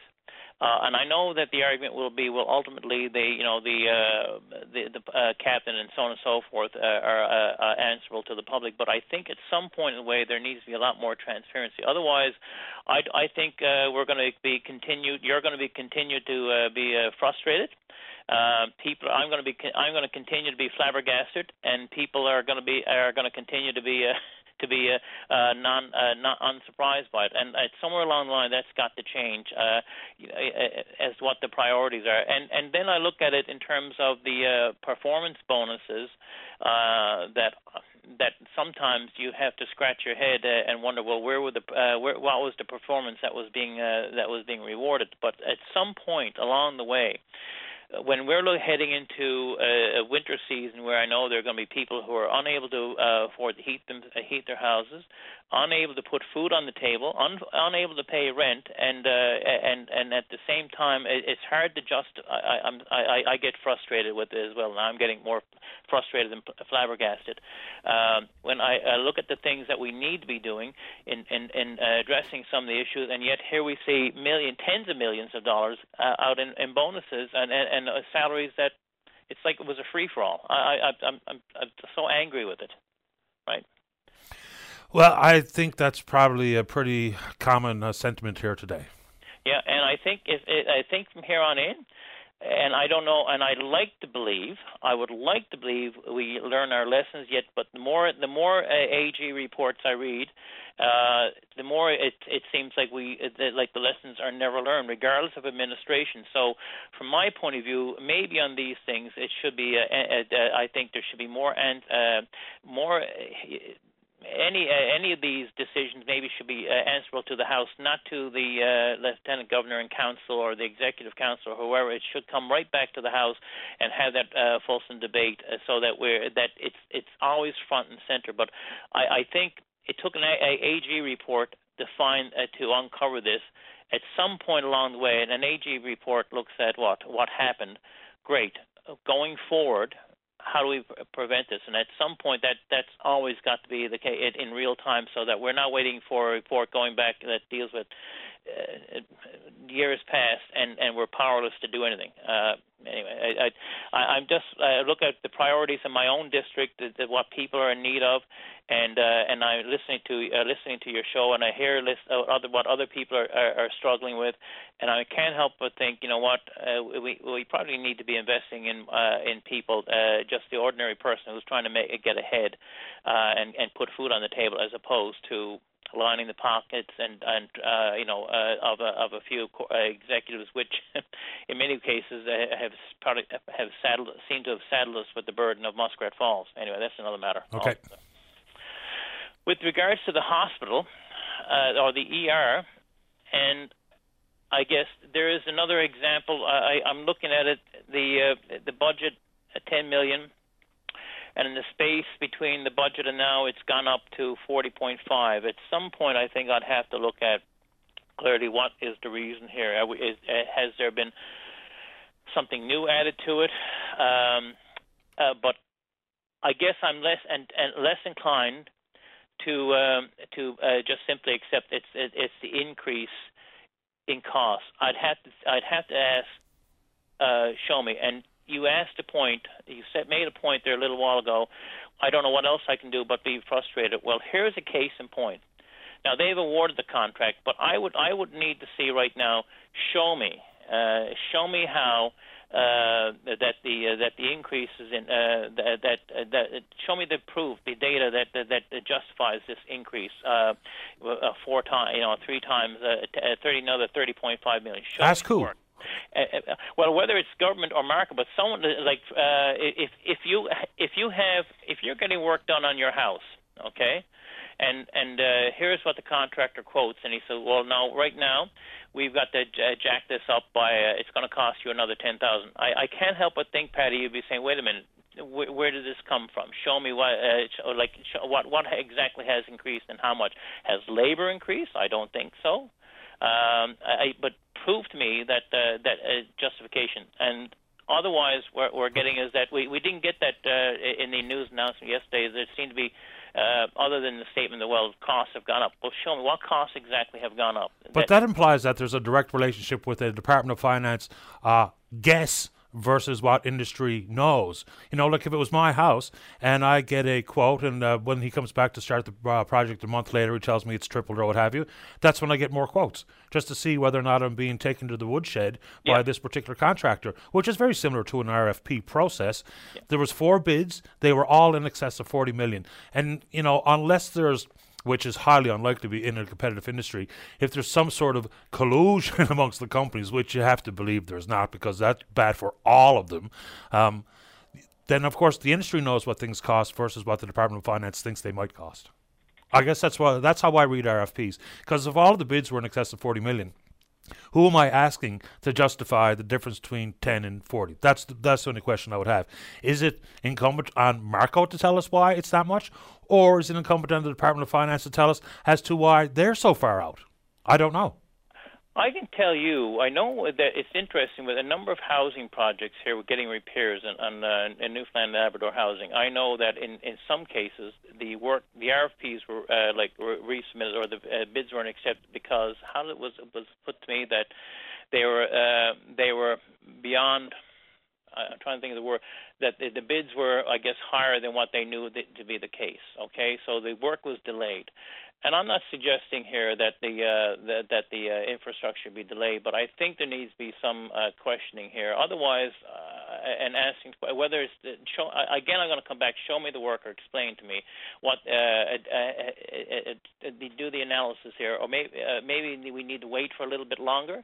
Uh, it's too late now, obviously, but uh, the fact is that I, I'm just having a hard time at it. Uh, you know, when I'm being told uh, other issues that we don't have the money for it we can't uh, where, where are we getting the money and yet it seems when it co- whether it's Nalcor or this uh, the uh, we, can we we'll come up with the money uh, when there's so many other needs here as well Yeah, all I would say to the thought of waiting is I don't think anything's going to get any cheaper. no and and and and, poss- and possibly not uh, but uh, at the same time at the same time uh, I, I think we can we can still do due diligence. Look, uh, I, I, again, I go back to uh, a reading of a number of other reports, uh, and I, I can't help but think that there is a lack of due diligence there that uh, that that lands us in this problem. And uh, as as far as I'm concerned, uh, we need to be uh, we need to. Um, we need to make sure that we're we're we're spending money wisely and that the other priorities are addressed as well. Uh, and, and that's it. We uh, we just I, I'm just suggesting we need to pay closer attention and, and make sure that uh, you know that we are spending money wisely and that government is account is accountable to the public at all at all stages. Yeah, let's start with no more foolhardy, ridiculous, unnecessary orders in council to allow one entity to take full reign of their uh, authority to give increases in pay that are so far and away uh, out, out of whack with the comparative to inside government. Pay freeze in 2016? No, let's just go ahead and bump up our salaries. Amazing stuff. Bingo. And, Infuriating. And, and you look at and you look at 2016, that budget was brought in exactly, and uh, and it it seems that uh, when, when it comes to the workers and everything else, uh, that we're paying the price. And, and let's let's keep in mind one other thing. I raised this as well, like the issues we're facing in our healthcare system didn't just happen overnight. This Nope. has been long term, and it's been building, and it's been building by, uh, I would say, successive administrations in, in ignoring the ignoring the war- warnings that were there. And it seems like um, it, it, you know, we can let that build to a crisis where now it's affecting you, your health, my health, the health of many Newfoundlanders and Labradorians. And yet we see these exorbitant salaries which seem to be outside that that process. I guess you know that's the it, that's the flabber, uh, that's the flabbergast uh, for me. That's the frustration for you. That's the anger for so many. I would just like to think that at some point there is this oversight that we've learned. One key lesson is that we've got to uh, we got to be uh, fully cognizant of the uh, of that we're dealing with people's money uh, with the public's money and it's about the as for the public good and making sure that we're benefiting the greatest number of people when it comes to this hospital uh, or the ER and and, and St. Clair's I still have to I'm still going to come back to what are we doing to make sure that there are people who are going to be in this new emergency room uh, and that they have the work-life balance that they need, and that uh, that we have that we've got good qualified people who are going to want to stay here and make a life here, and that's hopefully uh, uh, uh, uh, Paddy is, is going to make our healthcare system better. And if we're addressing those underlying social determinants of health, um, then you know what? Maybe we we won't need as many people visiting the ER. Anyway, th- those are the priorities I'm looking at, and uh, and I would I hope that there's going to be an investment in those. Uh, social determinants of health, as identified in the in the health accord, that's going to be that I think is going to benefit society in the long run as well. Appreciate the time, Jim. Take care, sir. You too. Bye bye. It's Jim Dinn, the NDP member for St. John Centre, leader of the NDP NL. Let's take a break. When we come back, we're speaking with you. Don't go away. Welcome back. Let's go. Line number four. Brian, you're on the air. Good morning, Paddy. Morning. Uh, before I get on to what I want to talk about, I just heard Jim Dinn uh, on your show. I said Jim Dinn is on your show more than you are. And so is David Brazil. And I got a good idea. Well, I've only talked to David Brazil once in the last so few months. worried, you know, they're going to have a heart attack one of these days. I think they should privatize the whole thing. Privatize the education system, No. privatize the healthcare system, privatize the road system, and then those girls have nothing, nothing to worry about. They're always on the show bitching and complaining about something. Well, we remember the last time the NDP said the government in Newfoundland, they did nothing, did they? Well, they've never been the government. It's, I knew that. And the Conservatives hadn't done any better, except all they do, all they do is spend time on television, turning people against the government. Now, what I want to talk about this morning is the uh, the election in the states is finally at an end. Um, I I gotta admit, Paddy, MSNBC did a horrible job presenting the uh, results. First of all, they couldn't figure out as the votes were coming in where they were coming from, how much they were losing. Finally, the um, the uh, uh, the Conservatives won the House and lost the Senate, but NBC did a horrible job. Uh, I remember one night they said, "Oh, we're going to have results come in from this place in Arizona in ten minutes." I fell asleep and I woke up. To, I woke up and it was three o'clock in the morning. I turned on M- MSNBC. They said, "Oh, in another twenty minutes we'll get the uh, we'll get all the votes." Well, it's over now, and uh, I think the uh, Conservatives won the House and lost the Senate. But we heard now that Donald Trump is going to run again. Just Now, before we get to, to you're going to call me crazy because I'm I'm I'm uh, I'm uh, I'm a political atheist. I've become a Donald Trump fan, and I hope Donald Trump runs in the next election, and I hope he's elected. Uh, I don't believe the last election was stolen, uh, but I believe that um, I believe that Trump is is going to do very very well. Uh, and why am I saying that? I have because no idea. every conservative in the United States is coming out against him. And they'll go down to Mar-a-Lago within the next couple of weeks and kneel down and ask for forgiveness. And uh, I, I think he's going to win. Now, some uh, some representative of the government up in Ottawa said if Trump were to run and win, it would be bad news for Canada. And it probably will be. It was bad news last time. Um, so just before, and I don't really want to talk about Donald Trump, but when it comes to how the media covers elections, I found it to be ridiculous, regardless. Oh, yeah. Because you know, doing this bit about so and so is ahead, and you know we've heard from this county, or now we know the results in this seat. The fact of the matter is, when the polls closed, it's over. It's a matter of counting votes. There's no leads being exchanged or any of those things. I've really tried hard when covering elections not to talk like that because I think it sounds so silly. Because the actual fact of the matter is, once the ba- once the ba- ballots have been cast, it's over. It's just a matter of math. We just count it and we give the results at the end when the vote has been counted, certified. Then we can r- report what happened, as opposed to oh, so and so is now ahead by 50 votes. Oh, now they're ahead by 150 votes. No, we're just counting votes. It's all just so sort of silly, and it's all a bit of political theater. So. I try to not talk like that when I cover elections because I do find it just great sound. You see all these graphs and stuff, everything's flowing around. No, people are actually counting things. You know, counting sometimes takes time. Well, I also I also find uh, in American politics, not so much in Canadian, you people at VOCM and at the CBC and CTV, you, you do a good job at presenting uh, the elections and the, and the votes and stuff like that. But down down the states, they're so bent on either being conservatives or or Democrat or, or conservatives or Democrats or what have you. You know, like like Joe Joe uh, Scarborough on his morning show, Morning Joe. Like if Trump doesn't get doesn't get defeated, the guy is going to go nuts. You know, the television stations themselves. You know, we I know that people complain about Murdoch and uh, and and his television station. So they But should. MSNBC and CNN are the same way, except they're they're they're more liberal, you know, and that's why I think it's it's uh, it was ridiculous. So uh, my congratulations to whoever won that election down there. I think the Democrats won the won the Senate and lost the House, and they won't get anything done. And uh, Well, that's the exact problem with two-party system in the United States. Is if you don't hold all three, you both uh, both components of the House and the White House, then it's a stalemate, and it's just loggerheads and button heads, and it's it's all kind of hard to watch. It's always election day in the United States. You know, the midterms. And now we'll be enough. working towards the presidential election, of course, in two years. It's nonstop, and I I try to tune it out, even though I know it does have an impact where I live. Brian, I appreciate the time. I'm going to take one more before the news. okay, goodbye. Take care. Bye bye. Uh, let's go. Line number two. Chris O'Brien from the Knights of Columbus. Chris, you're on the air. Yeah, uh, Paddy, this is Chris Deputy Grand Knight.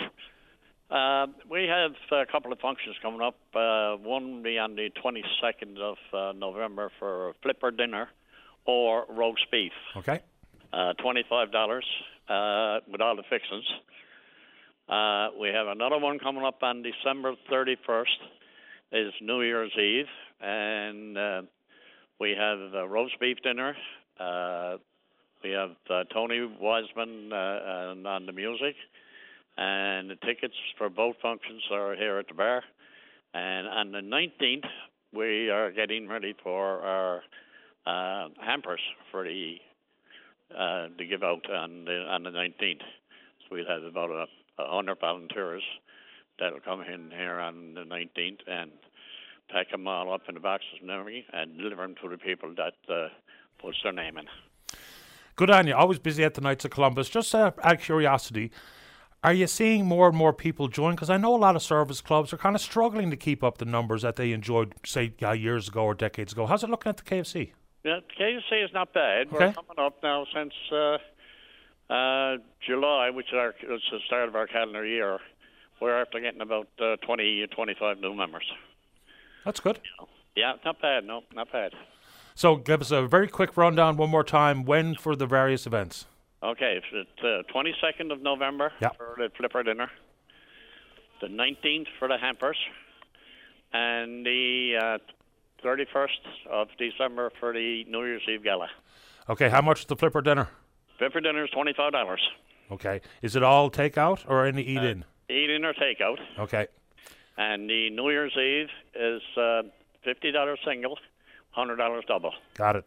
What's the number if someone wants to call and order up a flipper or roast beef dinner? Yeah, uh, you get it 726 Yeah.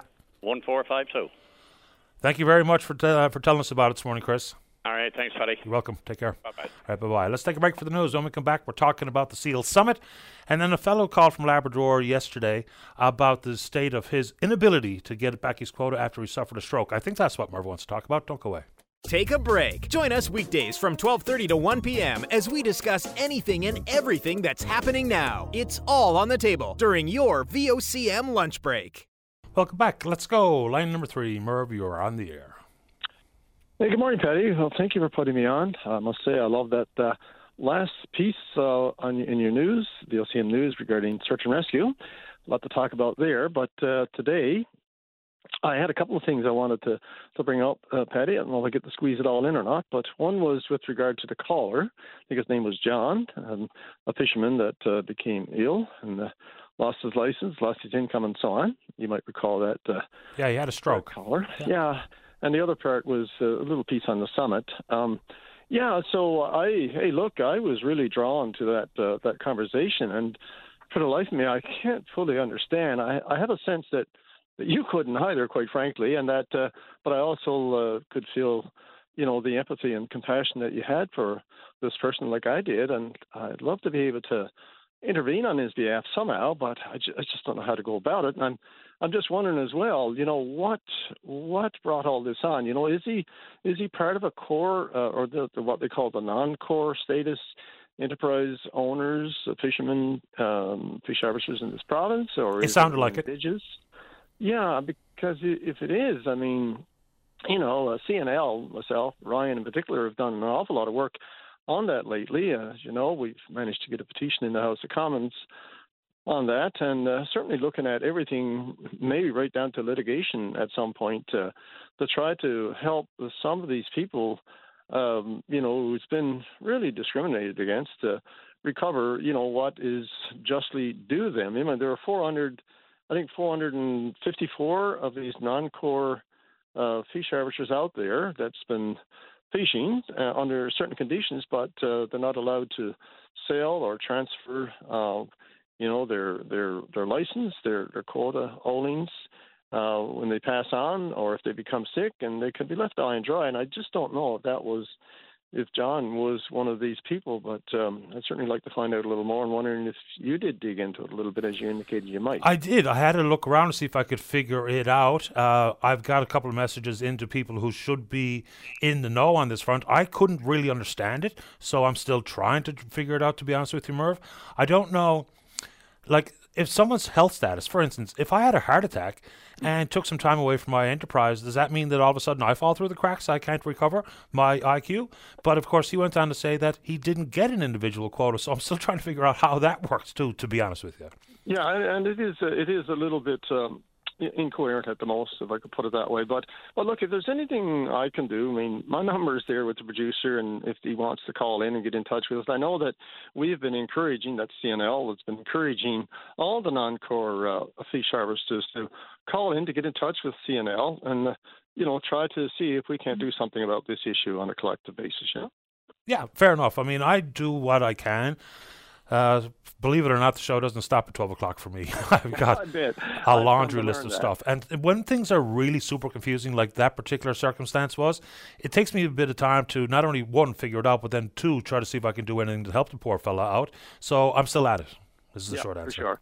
Yeah, very, very um, disturbing kind of a story. Uh, look, uh, very quickly on the SEAL Summit, and I've heard a lot of uh, callers, a lot of conversation, and I think a lot of it, the things that need to be said about that summit, SEAL Summit, was said.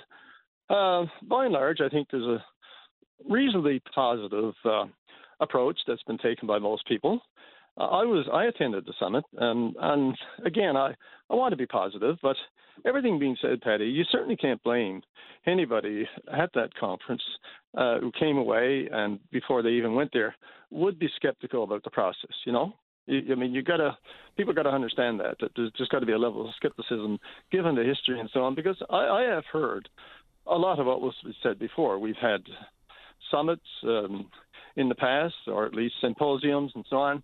And look, we've had ministers. Uh, you know, we're all really uh, big on the idea that uh, Minister uh, Joyce Murray had, had said and recognized that seals eat fish. Well, we've had ministers before that knew that, you know, right going right back to John Crosbie days, Loyola Hearn. They all they were ministers of. They they knew seals eat fish, but we could never seem to achieve the the kinds of things that we need to achieve, especially the science part of it. But uh, look, the point that I, I want to, to make, and I'm not sure if there was a lot of discussion around this. I know I asked a question at the summit. I, we spent uh, an entire day dealing with the uh, the science, and I think we all came away of the, the understanding that there needs to be a fundamental change in the in the science in the approach that we're taking to connect all the dots there. So no disagreement on that. The other piece, uh, which I felt we would get to the bottom of a little bit on the second day, was the issue of um, trade, especially international trade, and opening up the markets. Because let's face it, you can have all the domestic markets you want here in Newfoundland, Labrador, and even Canada for that matter. But if the markets are not opened in the large marketplace like China, uh, the EU, the United States, and other places, then it's not going to go anywhere. It's just, as simple as that. And we have quite an array of products, and that's one of the things I'm really impressed with. That under all the conditions that we've had, we have managed to come up with some fairly, fairly innovative uh, approaches to to different product lines that's out there. But my question was, and still is, and I'm not sure it fully got answered, that uh, given the fact that you know that we have had multilateral agreements like the WTO, which is difficult to manage, about 160 countries involved at the WTO. But we've also had bilateral uh, and trilateral agreements that have opened and been talked about and closed in the last five or six years. One is the CETA agreement. You know, that's that's bilateral, and and also the North American Free Trade Agreement, uh, trilateral. Uh, but there was never any moves made to entrench steel products uh, in that agreement to, to accrue some benefits and get into to the marketplace. So my question was, do we also need, like science, do we also need a fundamental change in attitude and approach when it comes to negotiating our way into uh, the international trade agreements? If not, then I think we're dead in the water. We might be. I've got a funny feeling that, you know, for some, like for instance with the EU, it's just simply a non-starter. Same thing with the United States, our largest trading partner. You can't even have a sealskin wallet and not be not have it confiscated if you want to go to the United States. So it's just, it seems to be a non-starter. So places where we can sell, I would imagine the first focus will be expanding the market there, whether that be in China or whoever knows where because we can indeed sell product. Carino's still in business, and Vogue Furriers are still in business, and I know they have customers outside of the province as well. So, and I spoke with Dion Dakins from uh, Carino yesterday or the day before. And he's of the same mind that the key focus here is it's fine to do the science because that will come up with political will to do X, Y, or Z. But the only the only focus that's going to make a pragmatic difference is uh, finding a market. Because I will be shocked, and I'll admit freely if I'm wrong on this one, if it comes to pass. I can't foresee a call for the sake of calling. I just can never foresee that never. happening. So never. if it's not about expanding the market, then I don't know what it's about. Personally, I, I, I agree. Never, never, never will you see a call. It's not going to happen. Um, so let's forget that. You know, no question. And a lot of talk at the summit was about how do how do we create value, uh, and how do we make good on that value. You make good on value in the marketplace. And uh, yeah, we can't open up these big markets. And look, uh, you know, going back to the days of Loyola Hearn, there were initiatives, uh, and I think we had named an ambassador uh, of, of fisheries, Loyola Sullivan. Spent a lot of time in the Far East, and it's supposed to open up these markets. But you know, when you get to the bureaucratic level in external affairs, um, in places like the High Commission in Britain, uh, places uh, all over the world, in the other places in the EU, and even in China. The, you know, these senior bureaucrats are simply not taking the cue and the orders from the ministers to do something. So if you have a bureaucracy to, to knock back and to change attitudes and approach, you've got you've got quite a challenge to to deal with. You talk about science and how we connect those dots. But if those dots don't get connected somehow, and for the life of me, I don't know how we're going to go about doing it. But there has to be a way. I mean, these people are working, you know, for the ministers and so on, and should do it. But but there's a problem there, and I just wanted to uh, to raise the profile on that and see, you know, how we're going to get past that challenge. Uh, I just feel I'd be remiss if I didn't at least uh, raise that issue with you, uh, Paddy. Fair enough. Uh, some people think the conversation's dead, but you know, like most matters, I don't see the merit in simply throwing our arms in the air and saying, "Well, that's it, it's over," because it might not be over. so where we go from here, I'm not sure. But if some people that were in the room were encouraged, like Dion at Carino, fair enough. I mean, who am I to say that he's wrong to feel the way he does? You know, he's in the industry. He's trying to grow his business. So I'll I'll leave it at that for now. But I'll I'll believe it when I see it. If there's any forward momentum, on whether it be reducing the numbers of seals off there or the expansion of the market that's required for both to work hand in glove. Uh, appreciate yeah. the time, Murph. Yeah, thanks, Paddy. And I will say, all in on this note, that, hey, look, I'm up to my neck in fur. You know, I have the, one of the largest silver fox farms in the world here uh, today in North Harbour. And, uh, you know, I, I can tell you that uh, all not just seal, uh, you know, is in a bad in a bad spot. You know, there's uh, we've been producing below cost of production uh, for the last seven or eight years, mink and and fox. Uh, last year, my cost of production, uh, I recovered in the marketplace about 50% of my cost of production. Is that sustainable? I don't think so. Is, is that a statement about where fur is? And when we say fur, you know, we're all in it together, and that means seal fur too. So uh, there's a lot of battles to fight, and uh, it's going to take us a long time to get there. Thank you, Paddy. Great bit of time. All the best. Bye bye. Okay, bye bye. Uh, break time. When we come back, Bill is there to talk Nalcor. Okay, don't go away. And welcome back to the show. Let's go to line five. Bill, you're on the air. Uh, good morning, Paddy. I'd like to talk about the Nalcor salaries. Sure.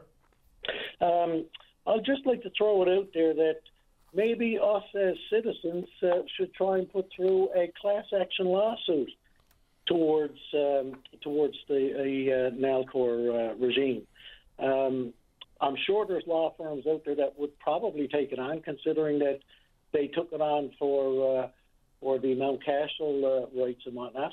I mean, this this has gone way too far, and I think a class action lawsuit by the citizens of Newfoundland needs to be done. I think Mountcashel is obviously quite a, a different uh, circumstance, but who would be the claimants? So, who would the suit be filed against, in your opinion?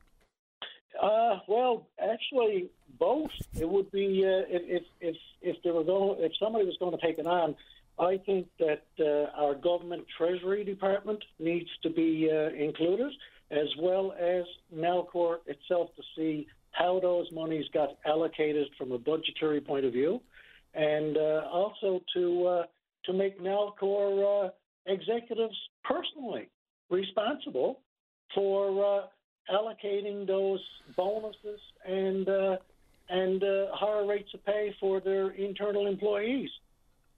Look, I think everyone is going to be pretty infuriated by reading this story, unless you're one of the people that were working for those big salaries.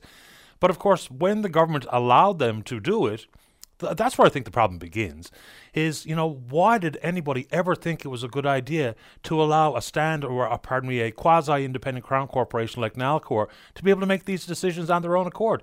If we were talking about pay freeze for public servants uh, in 2016, why didn't that be extended to all the agencies, boards, and crown corporations? Like it just doesn't make any sense to me how we even arrived here. I totally agree with you, and that's why I'm saying if a class action lawsuit um, mm. was started and, and a petition somehow sent out to every citizen in Newfoundland to put their name on a piece of paper to say, we want this dealt with, I think uh, that would be one of the first steps to actually make a difference and make accountability. I mean, Siobhan Coady there a couple of months back was saying we can barely meet uh, payroll and this and that. We were bankrupt. Now all of a sudden there's a lousy five hundred dollars going to be given to people? I think they should pay everybody five thousand dollars based on this fiasco. Yeah, I mean, I don't think we even have the money necessarily for this five hundred dollar play. To be honest with you, I know the the government's reporting a minor surplus given the uptick in oil royalties and taxes, both individual and corporate. But you know, this is as much politics as it is helping. Well, you know, Jim Dinn uh, made very good points earlier this morning, and I fully support everything that he said. Not that I'm an NDP person, um, but you know, uh, there was no money for the common Joe who's homeless pretty well, or or trying to pay oil bills and this and that. But for some reason, Nalcor is that shining star. Uh, uh, anyway, it does, as, as Dwight Ball would say, it doesn't pass my smell test. It certainly has me infuriated again here this morning yeah. about it. But yeah. anyway, your suggestion, maybe others will agree with it, and they're welcome to call to offer their thoughts. Well, I think uh, we should flood our elected uh, members uh, regarding this and force our elected members to bring this to light, keep it to light, don't put it on the back burner, and get something done. This is not going to go away. Secondly, I'd like to talk just very quickly about the wind farming over on the west coast for now. Okay. Now, another suggestion. I think we should demand that those companies, when they get set up and whatnot, uh, put 10% of whatever profits they make yearly for perpetuity into our grid.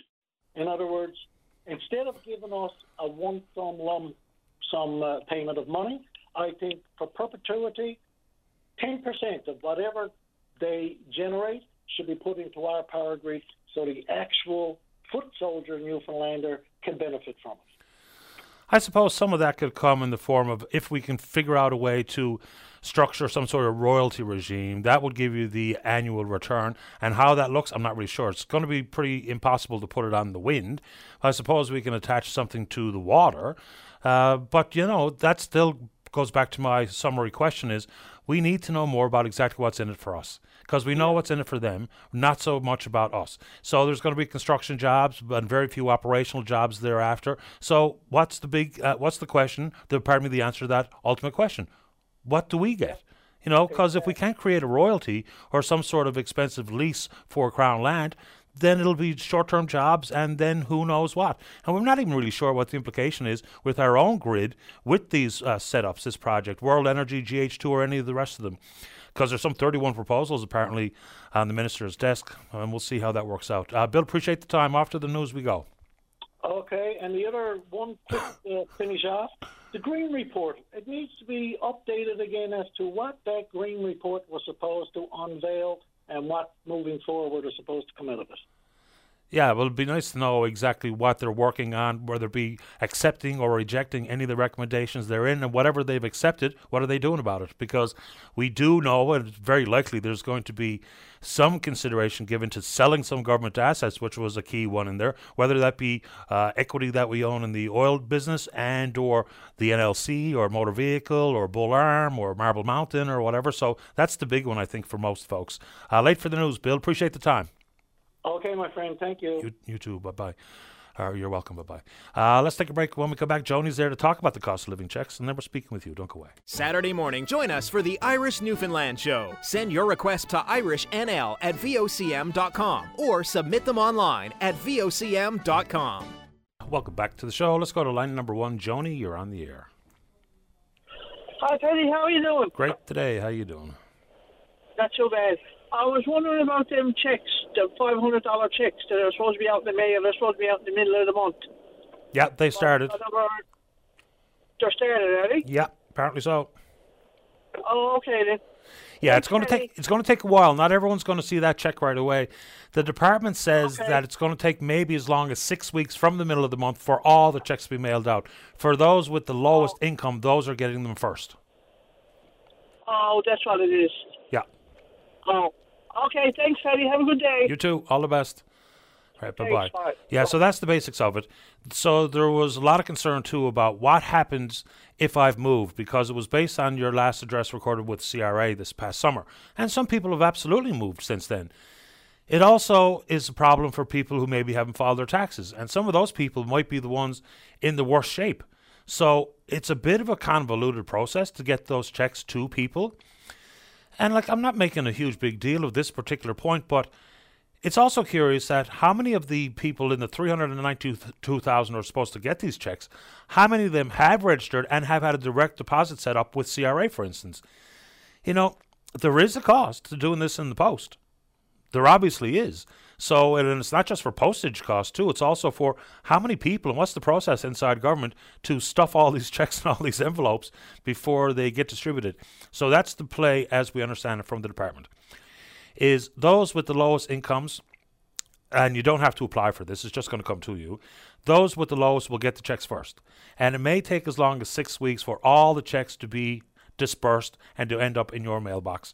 So it's going to take a little bit of time, but that's the understanding that we have. Actually, I should get that number for those of you who maybe have moved and need to refile your new address with the government. All right, I got it here in the feedback here somewhere.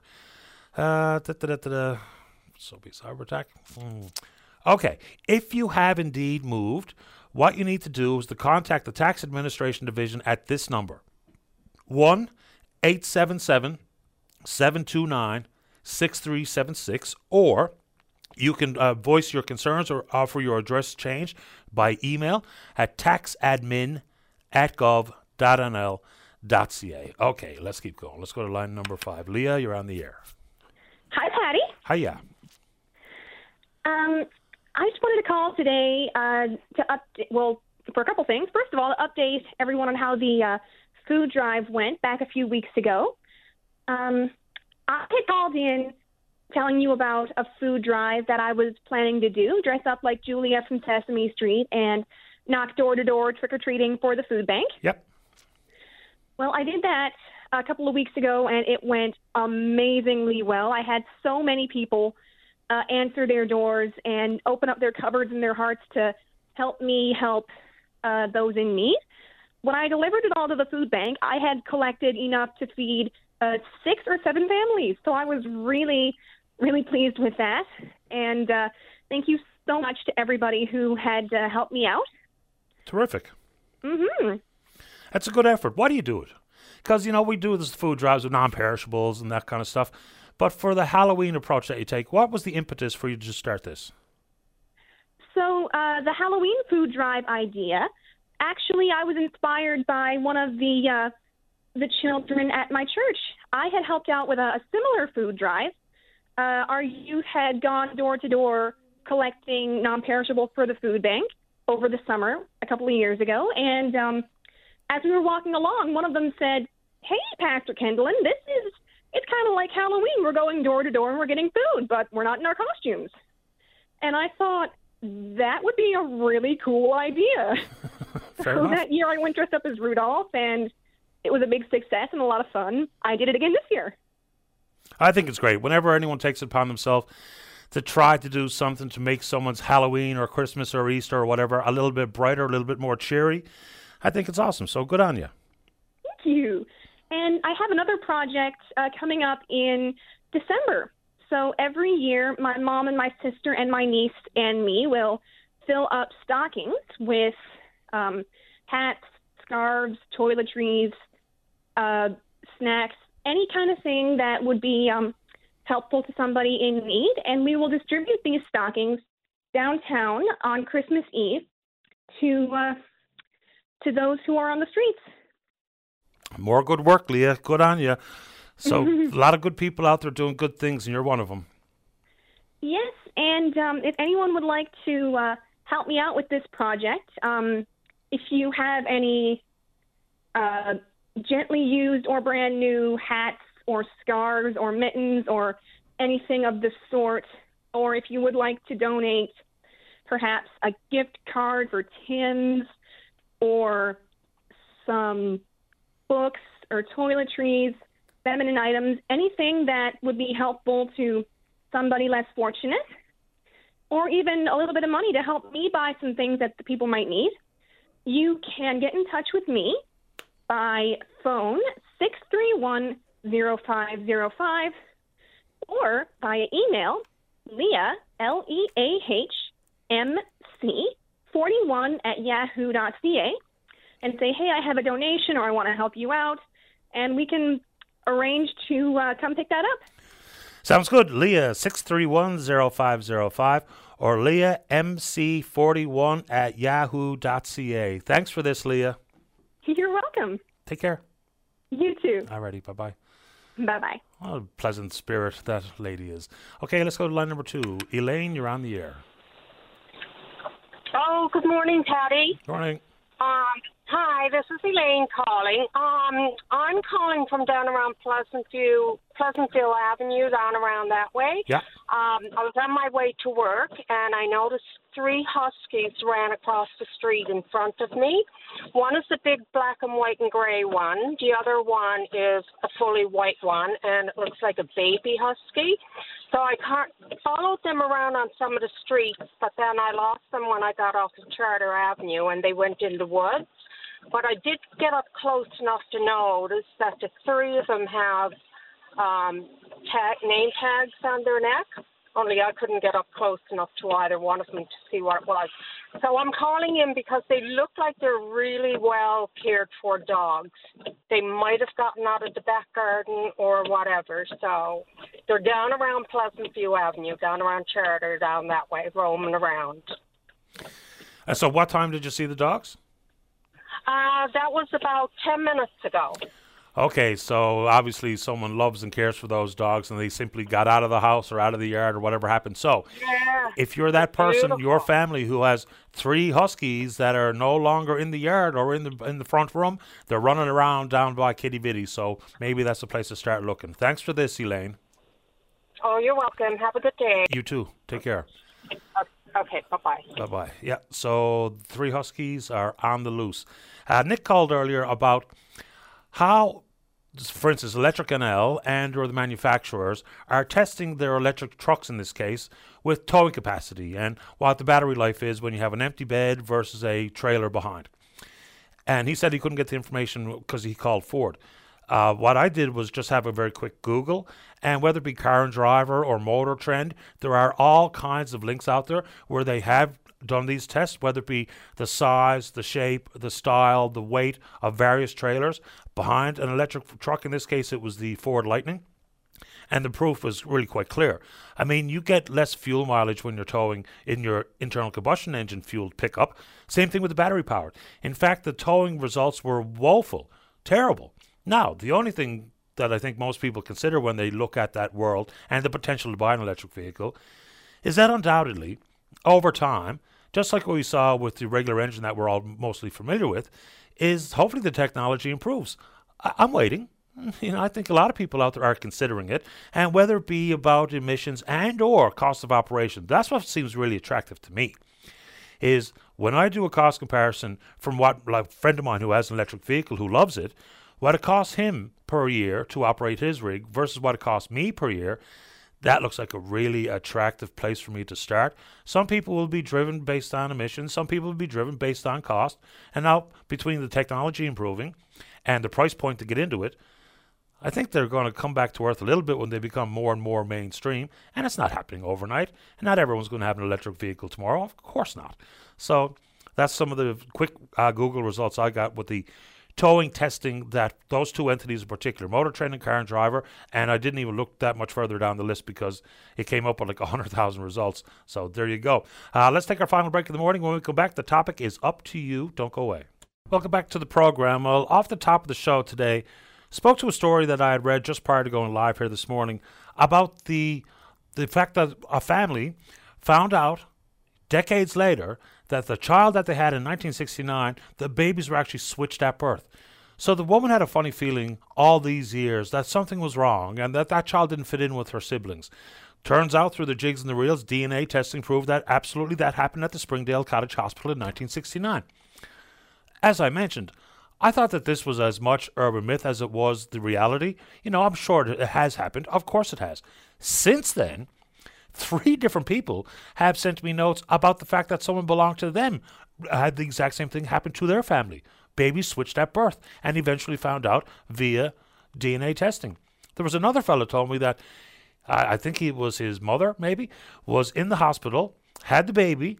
The next morning, the nurse brought the baby in and said, Here you go. And, you know, it's the time to start to try to breastfeed and that kind of stuff. And the lady says, That's not my baby. And the nurse says, Sure it is, and showed them the little tag. But of course, the lady said, No, I had a girl yesterday. That's a boy. so imagine the confusion that was probably a little bit more prevalent years ago. Hopefully, there's enough protections in place now where it doesn't happen at all. But maybe it still does. But I was shocked here from three different families. That's, they say they know someone that it happened to. Anyway, that story is really quite something. Uh, we we're told that this afternoon there will be an infrastructure announcement. On what? Don't really know.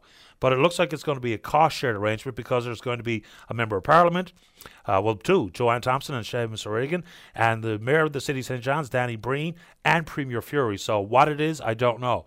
But on these infrastructure announcements, what's becoming absolute commonplace is not only cost sharing, but it's also the issue regarding public private partnerships. And we really do need to talk more about that. Profit is not a, not a bad word, but how do we approach, you know, short term gain versus potential long term pain when we entered into these P3s, and that should be more of a topic. My personal opinion. Let's go to line number one. Good morning, Charlie Murphy. You're on the air. Hi there. How's it going? Doing okay, Charlie. How about you? Pretty good. And let me finish the introduction. Charlie Murphy is the executive director at Quadrangle, Newfoundland and Labrador. Let's talk about Hi, yeah. counselling services that you offer, Charlie. Tell the folks what you do. Yeah, totally. So we actually just launched a new counseling service uh, in partnership with Jacob Putterster Memorial Foundation. Uh, so on Fridays from 11 until 3:30, you can basically book uh, a drop-in kind of space online, um, and that link is just on our website. So if you go to thequadnl.com uh, and go to programs and click on counseling, you'll see all the information there. Uh, but that was actually provided through a grant that we uh, applied for through um, Bell Let's Talk, and we received that uh, just recently, and we basically put that together and launched it um, just the other week. So now is the first Friday uh, that uh, people can actually start uh, booking time.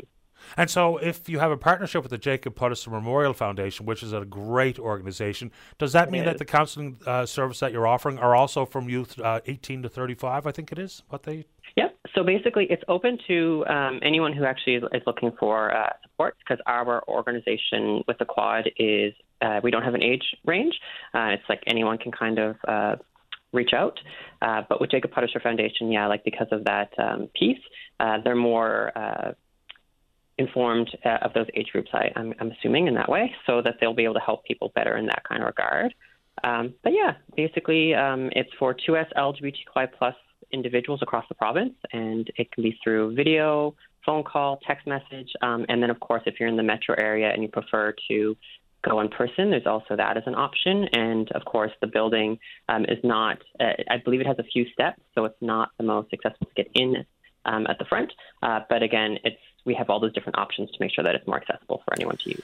The need for counselling services has exploded, especially in the last two and a half years.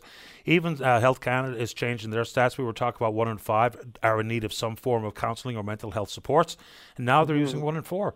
It's really quite something. So Jacob Puttister, they were so overwhelmed they had to stop their waiting list or put it on hold Yeah. for a little while. So you know, whenever it's a group like yours or anybody else that picks up the slack and offers more opportunities for folks to get some counselling, most welcomed and urgently required. So that's great Yeah. news, Charlie. Give the folks the details one more time: the where, the when, the how.